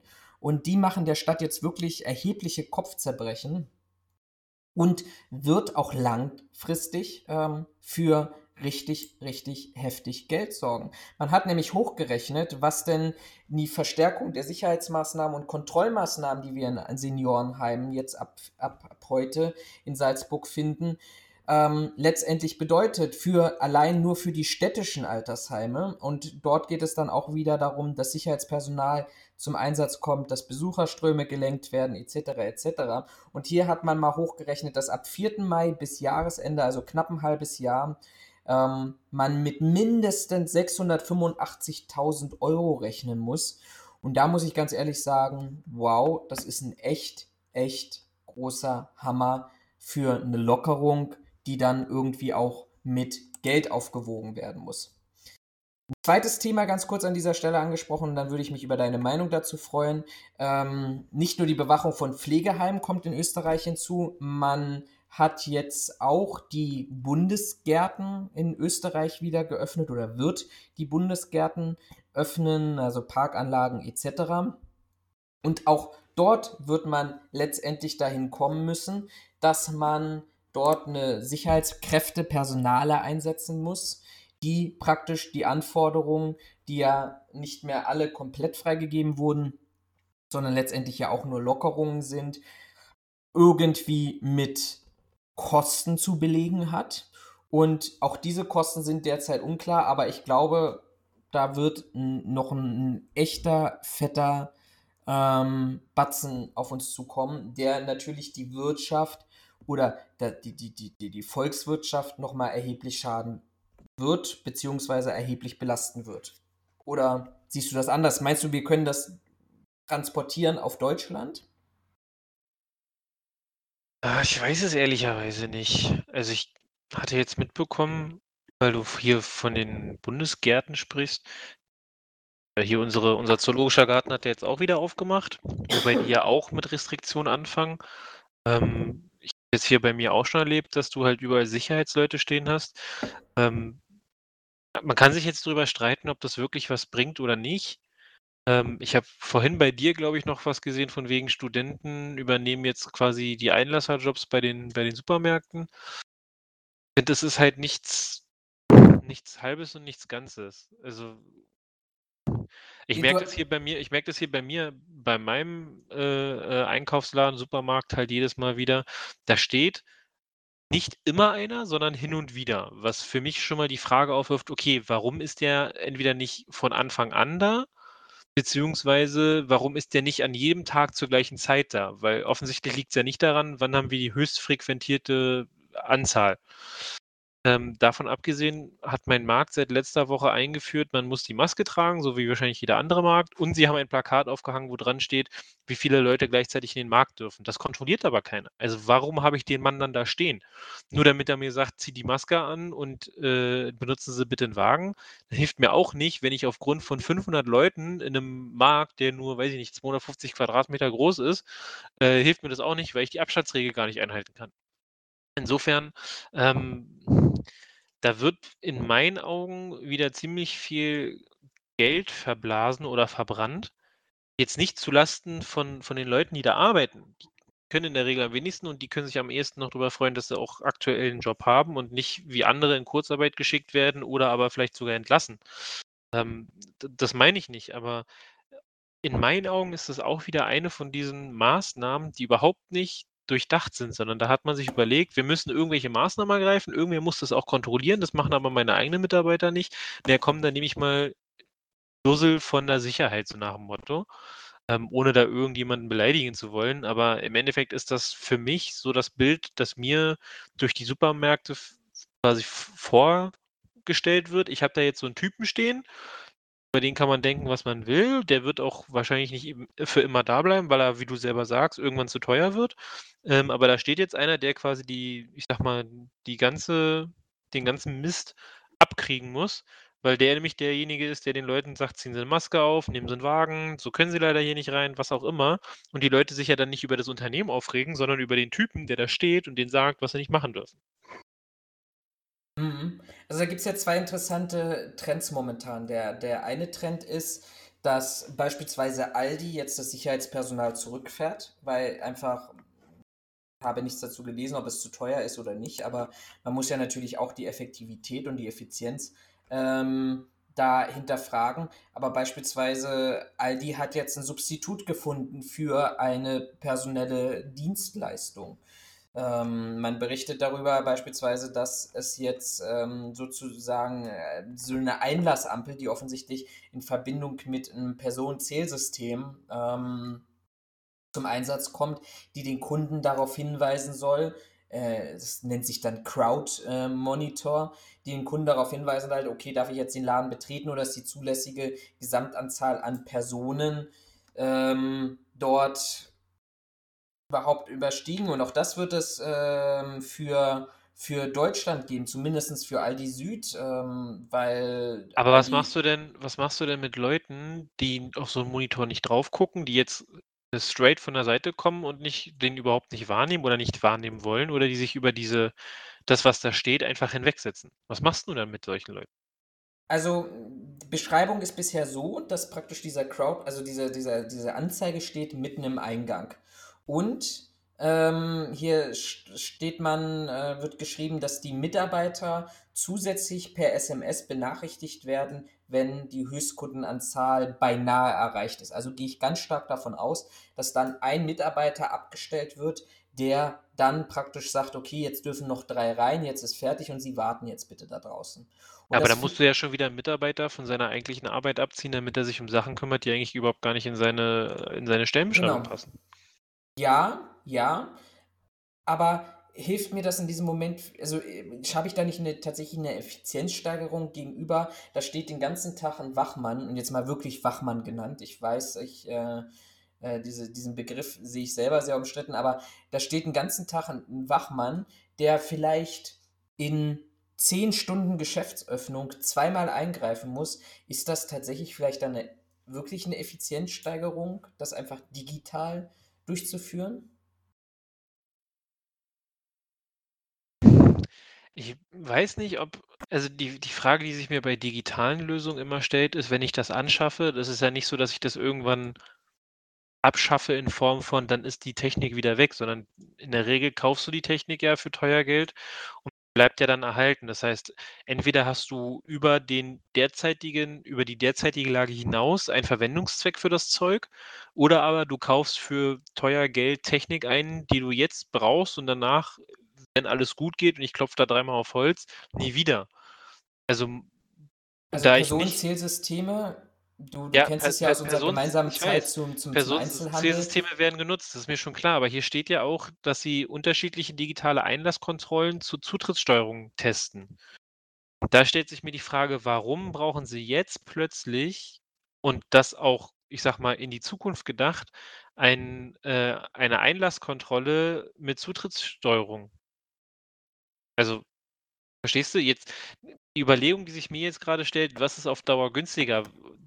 Eine Technik, die ich abschreiben kann über 10, 15 Jahre, jetzt geschätzt, ich habe keine Ahnung, was diese Systeme kosten, oder 'n Sicherheitsmitarbeiter, den ich über drei Monate beschäftige, wenn es lange dauert. Hoffentlich dauert es nicht so lange. Die Frage wird einfach sein, wie wie teuer kostet wie wie teuer ist dieses System in der Anschaffung? In der Einmalanschaffung? Ähm, wenn die Personenzählung funktioniert, da kennen wir beide ja selber auch ähm, aus, aus unseren gemeinsamen Zeiten im Einzelhandelsgeschäft, dass Personenzählung nicht immer ganz so gut funktioniert, zumindest die Systeme, die wir beide im Einsatz hatten für unsere Stores. Ähm, hm, schwierig, aber wir haben uns ja letztendlich auch Systeme angeguckt, wo du ja dann wirklich, wenn du das zum Einsatz bringst, über einen sehr, sehr langen Zeitraum auch wirklich deine Prozesse optimieren kannst. Ich kann mir schon vorstellen, dass ähm, ein, ein, ein Großkonzern wie Aldi letztendlich dann auch guckt, was sie für Mehrwerte daraus ziehen kann. Beispielsweise, okay, wie sieht es mit Warenanlieferung aus? Können wir unsere Warenanlieferung optimieren? Können wir unseren Personaleinsatz optimieren? Also beispielsweise, wenn Sie jetzt über einen langen Zeitraum feststellen, zwischen 12 und 14 Uhr kommen nur eine Handvoll Kunden, ja, brauche ich denn dann fünf Mitarbeiter im Geschäft? Also das werden, glaube ich, alles so Fragen sein, die irgendwo in die Berechnung mit einfließen. Ähm, und auf der anderen Seite kostet das System 2000 Euro oder 20.000 Euro pro Storm. Ähm, wenn ich dann mal einfach hochrechne und sage, naja gut, wenn ich einen, ich sag mal, einen Stundenverrechnungssatz von 20 Euro, der lässt sich am einfachsten rechnen, pro Tag 10 Stunden für einen Sicherheitsmitarbeiter, dann bin ich bei 200 Euro bei, bei ähm, einem Tag, bei, bei sechs Tagen in der Woche bin ich schon bei ähm, 1200 Euro. Ne? Also das summiert sich dann auch irgendwo, vor allem jetzt auch über, über einen unbekannten Zeitraum und ohne jetzt in die Spekulation mit einzugehen, wenn du dir die, die neueren Aussagen von Virologen anhörst ähm, und der Zusammenhang zu einem Impfstoff immer wieder hergestellt wird, der gegebenenfalls nicht vor Mitte 2021 existiert und wir dann über 2022 über tatsächliche Lockerung von Maßnahmen sprechen, hm, ich glaube schon, könnte mir vorstellen, dass sich das irgendwann tatsächlich finanziell rentiert. Aber ich muss, ich gebe dir recht, ich muss gucken, dass ich das irgendwie in einem gewissen Kontext setze und das nicht nur allein sehe, sondern dass ich versuche, daraus auch Effekte auf mein, mein Basisgeschäft herzustellen. Auch in der Zukunft. Oder ich stelle es dann wieder ins Store, in der Hoffnung, dass wir dann irgendwann Covid-20 bekommen oder sowas. Ja, ziemlich genau das ist nämlich die Befürchtung, die ich habe, dass jetzt einfach viele Sachen eingerichtet werden, ähm, die am Ende dann zu einer Normalität werden sollen. So, sei es 'ne 'ne 'n Maskentragen, sei es jetzt hier so eine Zugangssteuerung, wo ich mir sage: „Warum?“ Also, ich bin auch nicht der Meinung, dass wir auf 'n meine persönliche Meinung, ich bin wobei das jetzt eigentlich nicht zum Sicherheitsthema gehört, aber ich bin auch nicht der Meinung, dass wir auf 'n Impfstoff warten müssen bis 2022, ähm, sondern dass es da noch an in meinen Augen zumindest andere Möglichkeiten, äh, gibt, um da vielleicht schneller wieder ranzukommen. Aber ich habe auch keine Lust, die ganze Zeit 'ne Maske zu tragen. Also, wegen ich habe das ähm, wo war denn das? Ach ja, genau, da war ich bei meiner bei meiner Mutter, weil ich was abholen musste, ähm, und die hatte irgend 'ne Dokumentation laufen. Ich glaube, das war hier, ähm, Frankfurt mittendrin hier. Das ist so 'ne Flughafen äh, vom F Frankfurter Flughafen.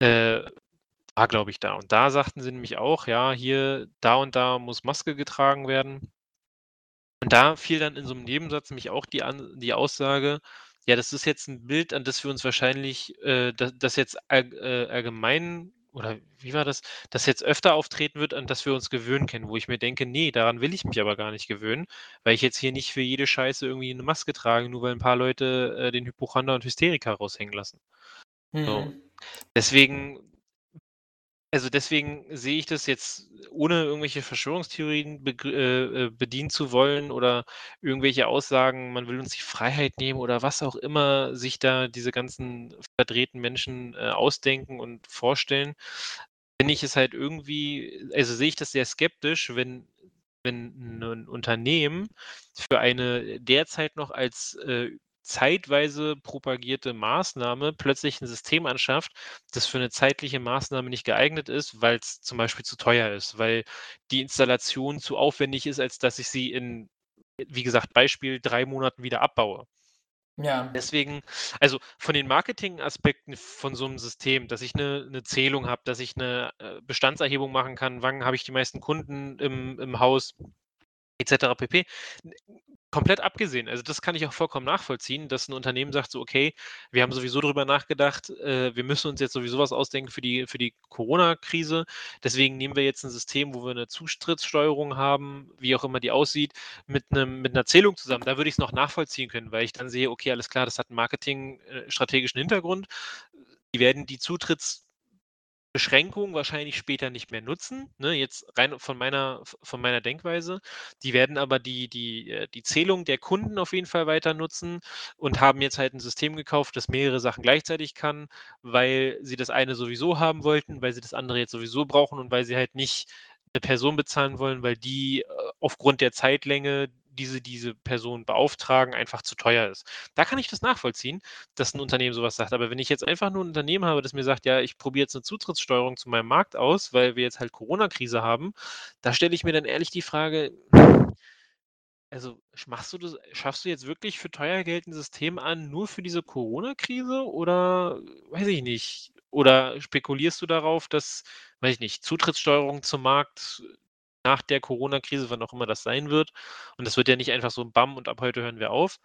Ähm, spekulierst du darauf, dass quasi bestimmte Sachen nicht zurückgenommen werden oder sich nicht verändern und du jetzt ab sofort immer, weiß ich nicht, nachweisen musst, dass du nur die erlaubten 500 Leute im Markt hast, so. Und das ist halt so 'ne Sache, wo ich mir denke: „Hm, das das macht mich skeptisch einfach“, weil ich mir denke so: „Ja, aber das ist doch nicht also, das wäre doch von meiner von meiner Denkweise aus her nicht der Weg, den ich beschreiten würde.“ Aber darüber haben wir ja auch schon mal, äh, sehr lange diskutiert. Frage: Was bringt denn bringt Corona Modernisierung der Branche? Bringt Corona Veränderung?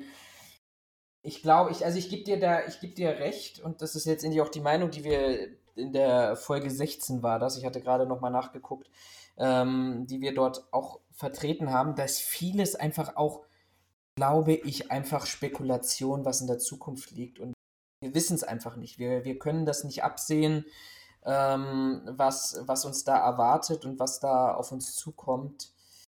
Ja.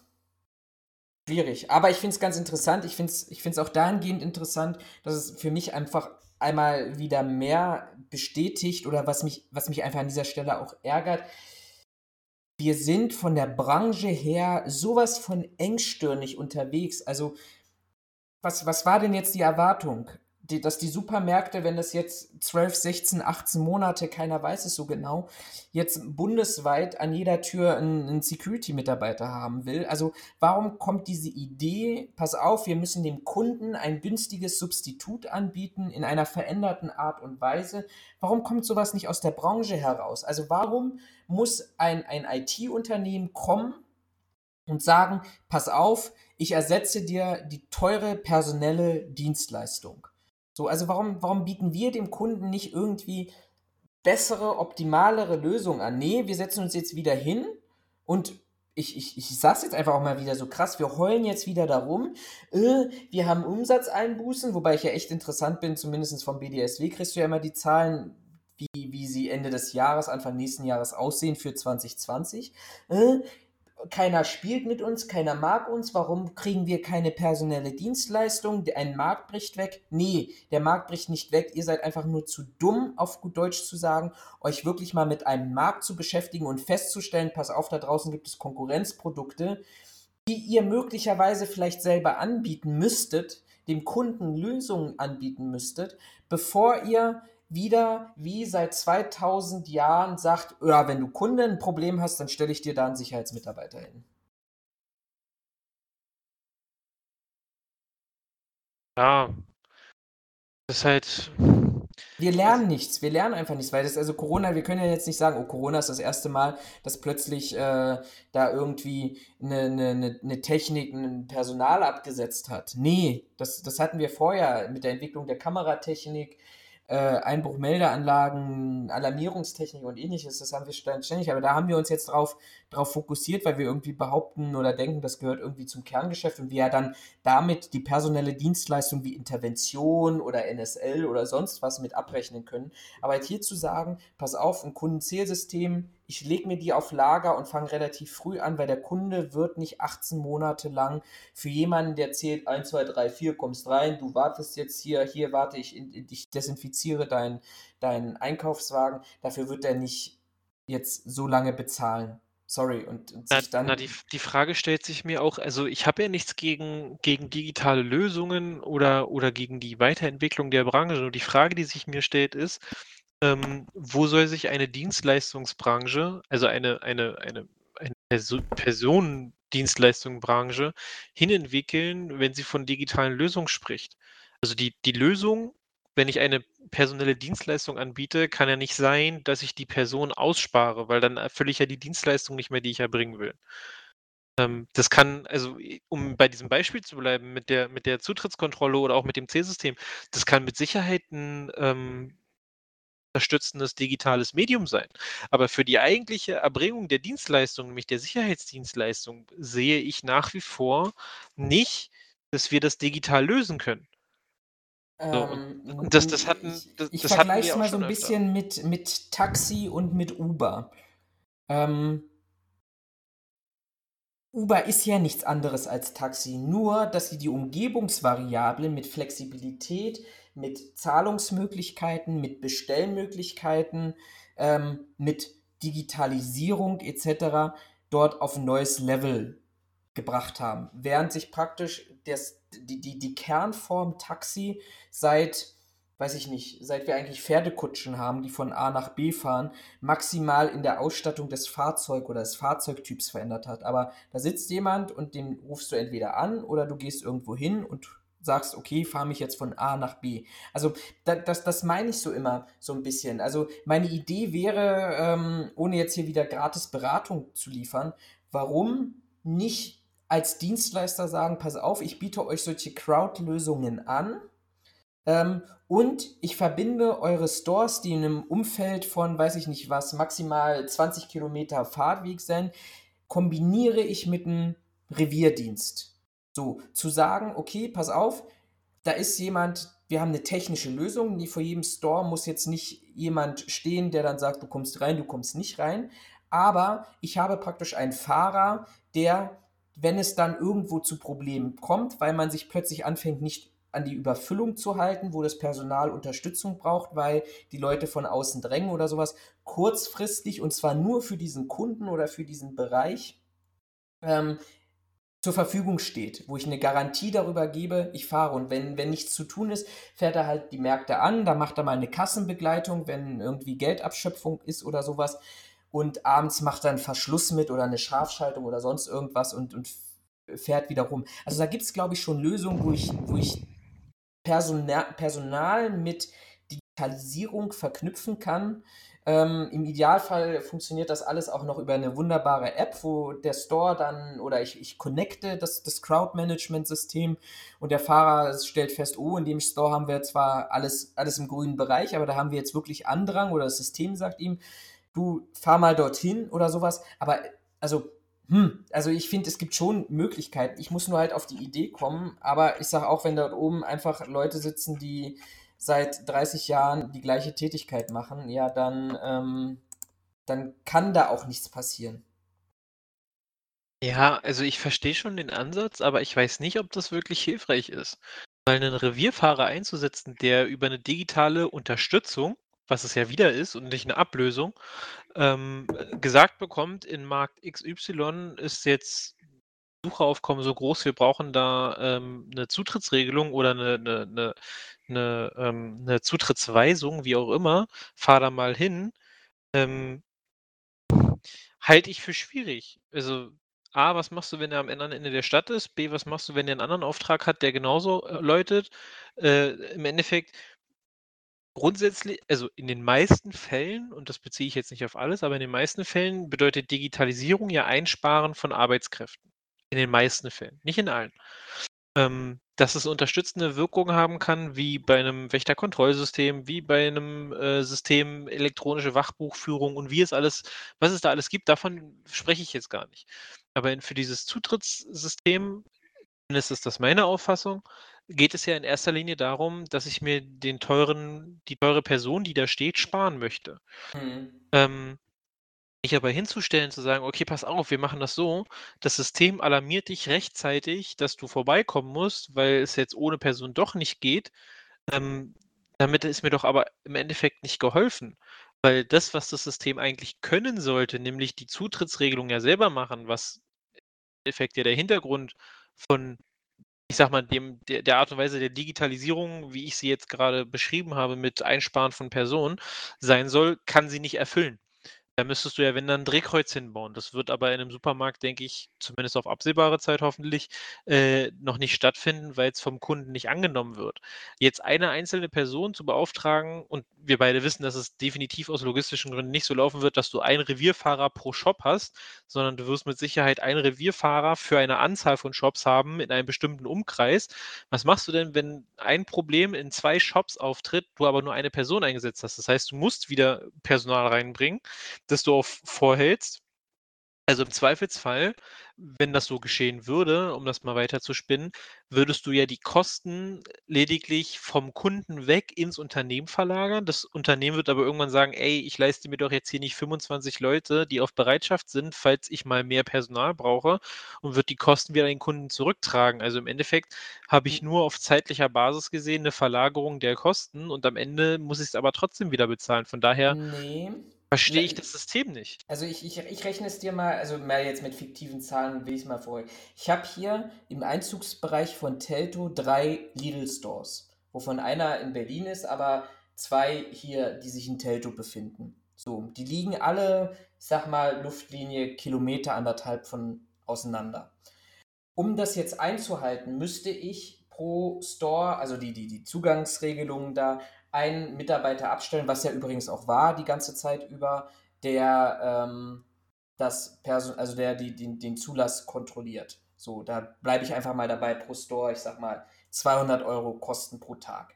Das wären 600 Euro ähm, pro Tag für alle drei Stores in diesem kleinen Einzugsbereich. Jetzt überlege ich mir und sage mir, und ich glaube, das können heutzutage Einzelhändler sehr gut, wann habe ich Spitzenzeiten in meinem Store und wann habe ich, ähm, wann habe ich Flaute und wann bewege ich mich so irgendwie im Mittelfeld. Jetzt setze ich so ein System ein, das auf einer ersten Eskalationsebene in Anführungsstrichen dem Mitarbeiter an der Kasse oder im Lager sagt, du pass auf, wir haben gleich die Grenze erreicht. Und ich glaube schon, dass wir hier über Tätigkeiten reden, die ich auch einem normalen Mitarbeiter aus dem Einzelhandel zumuten kann. Also zu sagen, Leute, pass auf, der Store ist gerade voll. Ich meine, Klammer auf, grundsätzlich muss, muss ich ja sowas in, in, in jeglicher Zeit haben. Also wenn ich denke, weiß ich nicht, der neue Thermomix wird bei Lidl äh, Montagmorgen für ein Drittel des Originalpreises verkauft, dann brauche ich ja da auch eine Zutrittsregelung, weil ich ja weiß, dass die Leute auch außerhalb von Corona-Zeiten den, den Shop stürmen müssen oder stürmen werden. Äh, und ich muss dort vorne jemanden abstellen und ich habe, korrigiert mich bitte, aber ich habe da noch nie einen Sicherheitsmitarbeiter, der für einen Aktions-, für einen einfachen klassischen Aktionstag abgestellt war, äh, gesehen, sondern das machen ja dann auch Mitarbeiter, die dann irgendwann, auch aus Brandschutzgründen, hast du ja irgendwann eine Obergrenze ähm, dann den Einlass regeln. So, jetzt habe ich an diesen drei Stores so ein System äh, eingebaut ähm, und der Mitarbeiter im Lager kriegt die Info, und weist dann die freundliche ältere Dame hin, okay, Sie müssen mal bitte 20 Minuten warten oder einen Augenblick warten, bis der nächste Kunde drin ist, dann, dann können, können Sie wieder rein. Und zwischen diesen drei Stores, wofür ich jetzt 600 Euro für Personalkosten ausgeben musste, fährt ein Revierfahrer, der mich vielleicht pro Tag sicherlich ein bisschen mehr kostet, 25 Euro sage ich jetzt mal pro Stunde, ähm, kostet aber drei Stores nur 250 Euro gegenüber den 600 Euro an Personalkosten. Und der kriegt halt die Infos für einen sehr, sehr kleinen, engen Bereich. Klammer auf, ich brauche auch keine drei Mitarbeiter mehr, sondern in Zeiten, wo wir wirklich 13.000 offene Stellen haben, brauche ich nur noch einen Mitarbeiter. Der fährt halt praktisch in regelmäßigen Abständen zwischen diesen drei Stores hin, fragt nach, ist alles schick, ist alles schön bei euch und kriegt im Zweifelsfall eine Info, wenn das lokale Personal ähm, überfordert ist mit dem Einlass, beziehungsweise sich dort eine Situation entwickelt, wo man dann sagt, hm, okay, jetzt brauche ich vielleicht mal einen Sicherheitsprofi. Ja, aber das ist doch, also ja, ich verstehe deine Darstellung, aber ich finde, sie ist in keinster Form realitätsgetreu, weil wir beide wissen, dass, also allein aus dem, aus dem logistischen Hintergrund ähm, macht es keinen Sinn, eine Person oder mit Sicherheit nicht in jedem Markt, aber in vielen Märkten macht es keinen Sinn, ein, ein Sicherheits- oder Sicherheitspersonal rund um die Uhr da zu haben oder der gesamten Öffnungszeiten gegenüber. Ich bin der Meinung, ich weiß gar nicht, in unserer Unternehmung haben, haben wir da auch, aber das dauerhaft? Geld keine Rolle. Ja gut, aber im Grunde genommen, also die Kosten lassen sich reduzieren, indem du sagst, okay, ich gucke mir an, wann habe ich meine, wann habe ich meine, meine Peaks, wann habe ich das höchste Aufkommen und zwei Stunden vorher, zwei Stunden nachher stelle ich jemanden hin. Ist immer noch günstiger, als dauerhaft einen Revierfahrer zu haben. Davon abgesehen ist es in meinen Augen immer noch realitätsfremd, weil wenn ich drei Märkte habe, die einer bedienen soll und mir aus drei Märkten jetzt das System sagt, ey, wir sind jetzt an der Kapazitätsgrenze, ich brauche hier jemanden, hast du immer noch nur eine Person und das Problem hat sich nicht verändert. Weil das ist ja das, was ich meine. Die Rush Hour beginnt in der Regel ähm, für alle Märkte ja zur gleichen Zeit. Also du kannst es ja in Berlin hier zum Beispiel am Verkehr kann man das ja sogar ausmachen, dass du siehst, in welchen Zeiten der Verkehr deutlich stärker ist als zu anderen Zeiten unter der Woche. Das heißt, wenn ich um 16 Uhr, wenn alle Feierabend machen und die sich auf drei Aldi-Filialen in Teltow verteilen, dann ist mir nicht damit geholfen, dass mir das System sagt, ey, äh, in Filiale 1, 2 und 3 sind jetzt zu viele Leute unterwegs und ich brauche mal bitte Hilfe, weil der Typ, der fährt und die Nachricht bekommt, der kann nichts daran ändern, dass er nur einen Markt abfahren kann. So, und das ist das, was ich meinte. In dem Fall, wenn du jetzt so ein Szenario mal aufmachst, was in meinen Augen nicht unrealistisch ist, dann musst dir entweder musst du jetzt mehrere Vierfahrer einsetzen, das heißt, du brauchst mehr Fahrzeuge, was Kosten sind, die du sowieso auf den Kunden umlegst in irgendeiner Form, oder aber du musst grundsätzlich in einem bestimmten Zeitraum Personal vorhalten im, in Bereitschaft, damit die im Aktionsfall dann darauf reagieren können. Also im Endeffekt machst du genau das Gleiche, was du vorher gemacht hast, nur dass die noch nicht physisch präsent sind, sondern erst dahin fahren. Das sind aber Kosten, die dir entstehen, die du als Unternehmer mit Sicherheit nicht behalten wirst, sondern die wirst du in welcher Art und Weise auch immer dem Kunden wieder in Rechnung stellen. Und das ist das, was ich meine. Die Kosten, die du sowieso hast, jetzt unabhängig davon, ob du ihn direkt schon hinstellst, ob du ihn erst anrufst, ob du ihn den ganzen Tag hinstellst oder nur drei Stunden, die Kosten werden sich nicht verändern. Also, ne, Kosten ist jetzt nicht der Mitarbeiter gemeint, der muss ja halt bezahlt werden und es sind halt Kosten, die fürs Unternehmen mhm. aufgehen und die dann halt das, der Kunde in der Regel bezahlen muss, äh, zumindest anteilig. Ähm, und das sind ja Kosten, die definitiv entstehen werden, weil ein Revierfahrer zeitgleich, weil er sich nicht teilen kann, einfach nicht mehrere Filialen abdecken kann, wovon man ausgehen muss in meinen Augen jetzt vielleicht nicht unbedingt in jeder Stadt oder auch nicht in, in, äh, in, in jeder Filiale, aber zumindest in größeren Städten bin ich der Meinung, kannst du davon ausgehen, dass mehrere Filialen gleichzeitig ähm, dieses, ich sag mal, diese Meldung schicken werden und dann reicht ein Revierfahrer nicht aus und dann musst du die Person ja sowieso beschäftigen. Und das ist das, was ich meine. Ich sehe in diesem Zutrittssystem oder in dieser Zutrittssteuerung, sehe ich leider keine Weiterentwicklung, sondern es ist einfach nur ein neues Goodie, um die Arbeit effizienter, leichter, schneller, dynamischer zu machen. Was grundsätzlich kein, nicht, nicht verkehrt ist oder nicht schlecht ist. Also ich sehe daran nichts Schlechtes. Natürlich ist es super, wenn äh, dein Revierfahrer, ich sag mal, effizient gesteuert durch die Stadt geschickt werden kann einfach nur um Kosten für den Kunden zu sparen, Kosten fürs Unternehmen zu sparen, ähm, die Arbeitszeit für den, für den Mitarbeiter dadurch vielleicht sogar auch noch, ähm, ich sag mal, interessanter zu machen, weil er nicht äh, sich die ganze Zeit denkt, okay, Gott, wo soll ich jetzt noch hinfahren oder was auch immer. Das ist ja, also die, die Vorteile sehe ich ja auch vollkommen und habe damit auch kein Problem. Aber das System an sich zu sagen, hey, ich brauche jetzt keinen Sicherheitsmitarbeiter mehr, weil ich habe jetzt eine Zutrittsregelung. Weiß ich übrigens, nicht. aber weil du das, das vergisst du in dieser Situation, der ist ja, der soll ja nicht sofort zum Einsatz kommen. Der kommt dann nur zum Einsatz, zumindest in dem Konzept, wobei ich dir recht gebe, da gibt es unterschiedliche, ich denke mal, ich sag mal klischeehaft wieder, in Nordneukölln wirst du es nicht so umsetzen können wie möglicherweise in, in, in Teltow. Ähm, aber der, der, soll ja nicht sofort, also der soll sich ja nur, der soll ja nur dann zum Einsatz kommen, wenn es tatsächlich um Situationen geht, wo du Sicherheit brauchst. Wenn da draußen 50 Omas stehen, wobei die ja auch gefährlich werden können, ja, sorry, dann kann auch noch, dann, dann, dann erwarte ich einfach, dass auch in der heutigen Zeit jemand aus dem Markt die Verantwortung übernimmt und sagt oder zugeteilt bekommt und auch ein Marktleiter, der am Ende des Tages oder sein Stellvertreter das Hausrecht ja innehat. So, sorry Leute, jetzt ist mal Einlassstopp hier und ich bleibe jetzt hier vorne stehen und ihr ähm, wartet jetzt mal, bis wieder eine Handvoll Leute draußen ist. Klar, wenn die draußen anfangen zu randalieren und das ist halt eben, wo ich sage, da gibt es Optimierungsbedarf einfach, dass ich mir einfach nicht vorstellen kann, dass es in jedem Markt zeitgleich überall zu Randalen kommt, wenn ich das in sehr begrenztem Umfeld mache, ähm, dann kommt einfach der Sicherheitsmitarbeiter zur Unterstützung. Der kommt nicht, wenn vorne jemand stehen muss. Das muss einfach der Markt selber machen, weil das die bestehenden Systeme einfach so vorsehen und ich glaube, es ist ihm einfach letztendlich zuzumuten. Ja, aber im Moment sind wir jetzt von einem System, das quasi sagt, okay, jetzt kann noch jemand rein, jetzt kann keiner rein, weil der Markt einfach voll ist, zu einem System übergegangen, äh, das mir sagt, hey, hier gibt es jetzt gerade, äh, ich sag mal, Straf, strafrechtliche, strafrechtliche Handlungen, die in irgendeiner Form geahndet oder verhindert werden müssen? Nein, nein, nein. Also das ist ja ein mehrstufiges System. Das System zählt die Leute rein und raus. So, gibt dann praktisch an den Markt die Information, pass auf, langsam wird es voll hier drin, stell mal vorne jemanden hin. Dann stellt sich einer aus dem Markt, ein Angestellter aus dem Einzelhandel vorne hin und sagt, so Leute, jetzt wird mal gewartet. Wenn das alles gut ist, kommt der Revierfahrer gar nicht zum Einsatz. Der kommt dann mal vorbei, sagt nur, alles schick bei schön bei euch, wollt ihr mal Geld abwerfen, dann begleite ich euch mal durch den Markt äh, und dann ist gut die Sache. Wenn der Markt, der die Person, die den Einlass dann aus dem Markt heraus regulieren soll, feststellt, okay, das ist jetzt eine Sache, wo ich alleine überfordert bin ich kann nicht mehr Leute abziehen, dann gibt er eine Information praktisch an den Revierfahrer raus und sagt, pass auf, jetzt brauche ich Security. Und das ist praktisch diese Mobilitätskomponente, die du damit reinbringst, dass er dann gezielt den Markt anfährt und dann sagt, okay, jetzt habe ich hier wirklich Security-Personal, das entsprechend geschult und ausgestattet und ausgerüstet ist und kommt mit bestimmten Situationen eher zurecht als eine Auszubildende aus dem Einzelhandel. Halte ich, also halte ich trotzdem nicht für Zukunfts, äh, zukunftssicher oder zukunfts. Was ist denn deine dann Vision für die Zukunft? An, an diesem Beispiel einfach. Wir wollen ja philosophieren.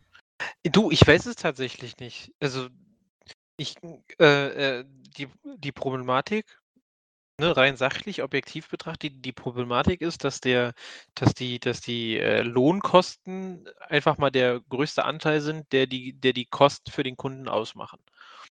Ähm, und um dieses Problem, Problem, wie auch immer du das nennen willst, zu lösen, müsstest du die Lohnkosten minimieren. Was aber nicht, hoffentlich bei uns nicht passieren wird. Also ich hoffe das ganz stark, weil wenn ich mal drüber nachdenke, ich hatte das mit einem Kollegen aus Afrika, hatte ich die Diskussion mal, ähm, wo es um eine Tankstellenbewachung geht. der hat sich hier in Deutschland bei uns eine Tankstelle angeguckt und meinte, ja, aber wo, wo ist denn euer Sicherheitspersonal? Wo wir dem gesagt haben, wir haben hier kein Sicherheitspersonal. Also erstens, die Tankstelle wird. Ja. ja, genau. Also wir haben gesagt, ah, es gibt dieses Bedrohungsszenario derzeit einfach in Deutschland zumindest nicht. Zum anderen, äh, die Häuser sind in der Regel ab 22 Uhr zu, du musst zum Nachtschalter gehen. Ähm, davon abgesehen gibt es bei uns, das ist auch anders als in, in dem Land, ich weiß leider nicht mehr genau, welches Land das war, aber auf jeden Fall ein afrikanisches. Ähm, die Leute stehen bei uns mit der Kasse nicht direkt an der Zapfsäule, sondern es gibt einen zentralen Punkt und das wird direkt quasi in den Tresor abgeschöpft. Also es, man kann relativ wenig, äh, wenig Geld klauen. Äh, und dann sagte ich ihm auch, aber das größte Problem ist einfach, wenn ich da draußen jemanden hinstelle, kostet mich das in der Stunde über 'n Daumen gepeilt 25 Euro. Ne, ist jetzt nur ist jetzt nicht der genaue Preis, da kann jetzt mit Sicherheit der eine ankommen und sagen: „Es kostet nur 12“ oder was auch immer, aber so über 'n Daumen gepeilt kostet ja, ne, ne, also nicht, dass man sich jetzt an der an dem Zahlenwert aufhängt, aber ich habe halt gesagt, so über 'n Daumen gepeilt kostet mich das 25 Euro. Wobei, wie gesagt, man diskutieren kann, ob das hochpreisig ist oder nicht. So, und da guckte er mich an und sagte, ja, versteht er nicht, weil er zahlt 150 im Monat für 'n Sicherheitstyp, äh, der da steht. So, und da siehst du halt dieses Gefälle von von den Lohnkosten. Jetzt wage ich mal zu bezweifeln, dass sie die gleiche Bürokratie haben wie wir, wo du Lohnsteuer abführen musst und alle anderen äh, gesetzlichen Abgaben. Ähm, aber trotzdem, du hast halt äh, einen ganz anderen Wert, sage ich mal. Und ich bei, also ich sehe, wie gesagt, bei der Dienstleistung, die die Sicherheit erbringen soll, sehe ich es leider noch nicht, dass wir den Menschen durch eine digitale oder eine zukunftsorientierte Lösung ablösen können, weil unsere Dienstleistung einfach davon abhängig ist, dass da einer steht, der dir im Zweifelsfall sagt: „Entschuldigen Sie bitte, Sie können jetzt hier nicht reingehen.“ Und wenn der Stress macht, du dem erzählst: „Passen Sie auf, ich habe jetzt hier das Hausrecht inne. Wenn Sie sich nicht benehmen, dann, ähm, schmeiße ich Sie raus. Sollten Sie den Laden dann betreten, muss ich die Polizei rufen, Sie vorläufig festnehmen, weil Sie dann Hausfriedensbruch begehen.“ So, über diesen Fakt an einer Person, die da steht, kommst du nun mal bei uns nicht vorbei. Also das kriegst du mit einem Roboter nicht gelöst, weil im Zweifelsfall hast du dann irgendwann einen Typen da stehen. Ich rede jetzt nicht vom, vom von jedem Kunden, sondern aber irgendwann wirst du den Fall haben, dass einer kommt, sagt, was bist du denn? Schubst den Roboter um, geht trotzdem in den Laden. So, und dann brauchst du wieder Menschen, die da hinkommen. Deswegen bin genau, ich der aber Meinung, die Frage ist ja, wann, also das, deshalb bin ich trotzdem ein Verfechter dafür, zumindest sich mal Gedanken darüber zu machen, wie man das auch optimieren kann und modernisieren kann. Die Frage ist, brauche ich einfach, also brauche ich wirklich zehn Stunden am Tag diesen Typen da? Oder habe ich nicht Begleitprozesse? Also ich will ja nicht diesen Mitarbeiter ersetzen. Ich möchte nur die Begleitprozesse dorthin gehend optimieren und digitalisieren, dass der Mitarbeiter zum richtigen Zeitpunkt, im richtigen Moment und auch für die richtige Tätigkeit zum Einsatz kommt und nicht okay, du stehst zehn Stunden, von den zehn Stunden hast du mal 30 Minuten zu tun, weil Hans Werner von der Ecke, der, der sein Feierabendbierchen, der macht immer Krawall hier. Ja, was machst du denn so lange, damit wir dich nicht umsonst bezahlen? Weil das ist ja auch immer so diese Diskussion. Ich möchte ja auch einen direkten Output aus meiner Dienstleistung, aus meiner Sicherheitsdienstleistung haben, die ich monetär über irgendwie gegenrechnen kann. Da denkt ja der seltensten Fall jemand mit, ähm, dass, dass, dass einfach auch Prävention also Straftaten, die durch Prävention, durch die Anwesenheit eines Sicherheitsmitarbeiters präventiv verhindert werden, die kann ich ja nicht zählen, die kann ich nicht abschätzen, die kann ich nicht irgendwie in irgendeiner Form bewerten. Heißt oder sprich, dass ich dann praktisch ähm, für den einfachen Kunden in der Situation bin, naja, der macht ja die anderen neuneinhalb Stunden nichts, naja, damit der überhaupt irgendwas tut, fängt er an, Einkaufswagen zu desinfizieren. Und da sage ich einfach, nee, die Dienstleistung, wir müssen, wir müssen uns modernisieren und wir müssen die Dienstleistung an den Punkt bringen, wo wir einfach sagen, der Mitarbeiter kommt zum richtigen Moment, zum richtigen Zeitpunkt zum Einsatz. Und bitte, und da denke ich immer noch so ein bisschen an unsere Diskussion, die wir mit unserem Facility Management damals hatten. Ja, warum muss denn ein Sicherheitsmitarbeiter jetzt vier Stunden diesen Handwerker begleiten? Ähm, ohne dass er irgendwelche handwerklichen Kenntnisse hat. Und am Ende des Tages kommt doch sowieso ein Hausmeister, um das letztendlich abzunehmen. Und die Antwort von unserem Facility Management immer war, naja, also ob ich jetzt nun, ich sag mal, 40 Euro für einen Handwerker, der die vier Stunden lang, den, also für einen Hausmeister bezahle, der den Handwerker vier Stunden lang begleitet, oder ob ich 20 Euro so einen Sicherheitsmitarbeiter der ihn vier Stunden lang begleitet und nachher 30 Minuten mal abnimmt durch, den, durch meinen Hausmeister. Ja, dann nehme ich doch lieber die günstigen. Davon will ich ja wegkommen. Also ich möchte, dass Sicherheit auch tatsächlich wieder ein Thema ist, wo es darum geht, dass, dass, dass wir wirklich unser Kerngeschäft, du atmest so schwer. Du explodierst gleich, ja. Nein, gar nicht eigentlich wo Sicherheit einfach unser Kerngeschäft, aber es untermalt mein, mein Monolog sehr gut. Ähm, vielleicht könntest du immer stärker und schneller durch die Nase ausatmen, so wie ein Stier kurz vor Und ich Angriff. puste und puste. Ähm, wo einfach das Thema Sicherheit am Ende des Tages wirklich eine Tätigkeit ist, wo ich sage, ich betreibe ja wirklich Sicherheit. Und ich muss es in Kontext setzen und das vielleicht nur mal ganz kurz und dann würde ich sagen, sind wir auch durch für heute. Ähm, unser Plan hat mal wieder super funktioniert. Aber ich muss es im Kontext setzen und wenn ich dann sehe, dass in Berlin beispielsweise ähm, seit dem 1. März im Vergleich zum Vorjahreszeitraum weniger Diebstähle, weniger Einbrüche, weniger Sexualdelikte, weniger Gewalttaten das Ganze insgesamt um 5,4 Prozent weniger, also sich reduziert hat, weniger Straftaten gegeben hat, ähm, dann muss ich auch ganz ehrlich sagen an dieser Stelle, dann bin ich doch eher dafür, dass der Einzelhändler sich selber an die Tür stellt, solange ich keine Sicherheitslage habe, um das durchzuführen, weil der Kontext einfach nicht gegeben ist. Corona fährt auch den Kriminalitätsmarkt runter und dadurch ähm, glaube ich, brauche ich nicht an jeder Ecke Security. Das ist aber meine persönliche Meinung. Äh, Raphael hat seine dazu genannt. Uns interessiert natürlich auch noch eure Meinung. Schreibt die uns auf YouTube, Twitter, Facebook, äh, per WhatsApp, per Mail, sonst irgendwie. Ähm, aber schreibt sie öffentlich, damit andere sie lesen können und auch andere damit mit euch diskutieren können. Abschließend von meiner Seite zu, der, zu dem Thema. Ähm, ich bin der Meinung, wenn ein Einzelhändler eine Sicherheitslage hat, wie du es gerade so schön genannt hast, sind wir weit über den Punkt hinaus, dass der noch eine private Sicherheit braucht und dann sind wir schon gar nicht mehr nicht mehr gefragt. Aber wie gesagt, das, äh, ich denke, wir könnten die Diskussion jetzt noch eine ganze Weile weiterführen. Ähm, aber ich bin der Meinung, die die Entwicklung oder das das derzeitige aktuelle Maximum, was man aus diesem System herausholen kann, holen wir schon raus. Nicht unbedingt beim Supermarkt, aber bei, bei anderen Einzelhändlern, also hier so gerade Textilhändler, ähm, gibt es da ja schon ähm, Verfahrensweisen, wie man das angeht. Aber ich denke, für den, ich habe jetzt Stress und ich brauche jetzt ganz schnell jemanden, sind wir derzeit nicht die richtige Anlaufstelle, sondern das ist in meinen Augen nach wie vor ähm, die Polizei. Sehr schön. Hast du noch ein Abschlusswort? Ich? Wieso ich? Das ist doch deine Folge heute. Das ist meine Folge. ähm, nee, Abschlusswort habe ich eigentlich nicht so wirklich. Ähm, wir haben wieder grandios zehn Minuten überzogen. Ähm, das liegt in der Tatsache ja, geschuldet, dass so viel passiert, dass wir es einfach nicht schaffen. In der Warte, haben wir nicht Zeit. eingangs gesagt? dass sei leise, sei leise. Ähm, wir versuchen es natürlich nach wie vor, uns an die Stunde 30 zu halten. Äh, verzeiht uns, wenn wir da ein bisschen drüber schlagen. Gib wie den Hatern eingangs... jetzt nicht wieder Futter. Ja, lass mich doch ausreden. Äh, wie eingangs erwähnt, auch für die Hater, ne, es, wie gesagt, es gibt ja diese zwei parallel zueinander verlaufenden Balken. Ähm, da kann man draufdrücken und zum späteren Zeitpunkt auf das umgekippte Dreieck drücken. Dann braucht man sich da keine Sorgen machen, dass das hier zu lang geworden ist. Nichtsdestotrotz beenden wir das Ganze heute hier. Ich wünsche euch einen schönen Abend, Morgen, Tag, was auch immer bei euch gerade vorherrscht. Und dann hören wir uns in zwei Wochen wieder, sofern Florian nichts noch dazu zu sagen hat, was er mit Sicherheit hat. So, jetzt habe ich die Luft lange genug angehalten, um dir nicht die Show zu stehlen. Nein, ähm, ich wünsche euch was. Bleibt gesund vor allem und dann hören wir uns in zwei Wochen an dieser Stelle. Schaut mal bei uns auf YouTube vorbei, gibt uns da mal ein Abo, kommentiert. Aber das ist gesagt, das ist gesagt. Ich wünsche euch was, bleibt gesund und bis zum nächsten Mal.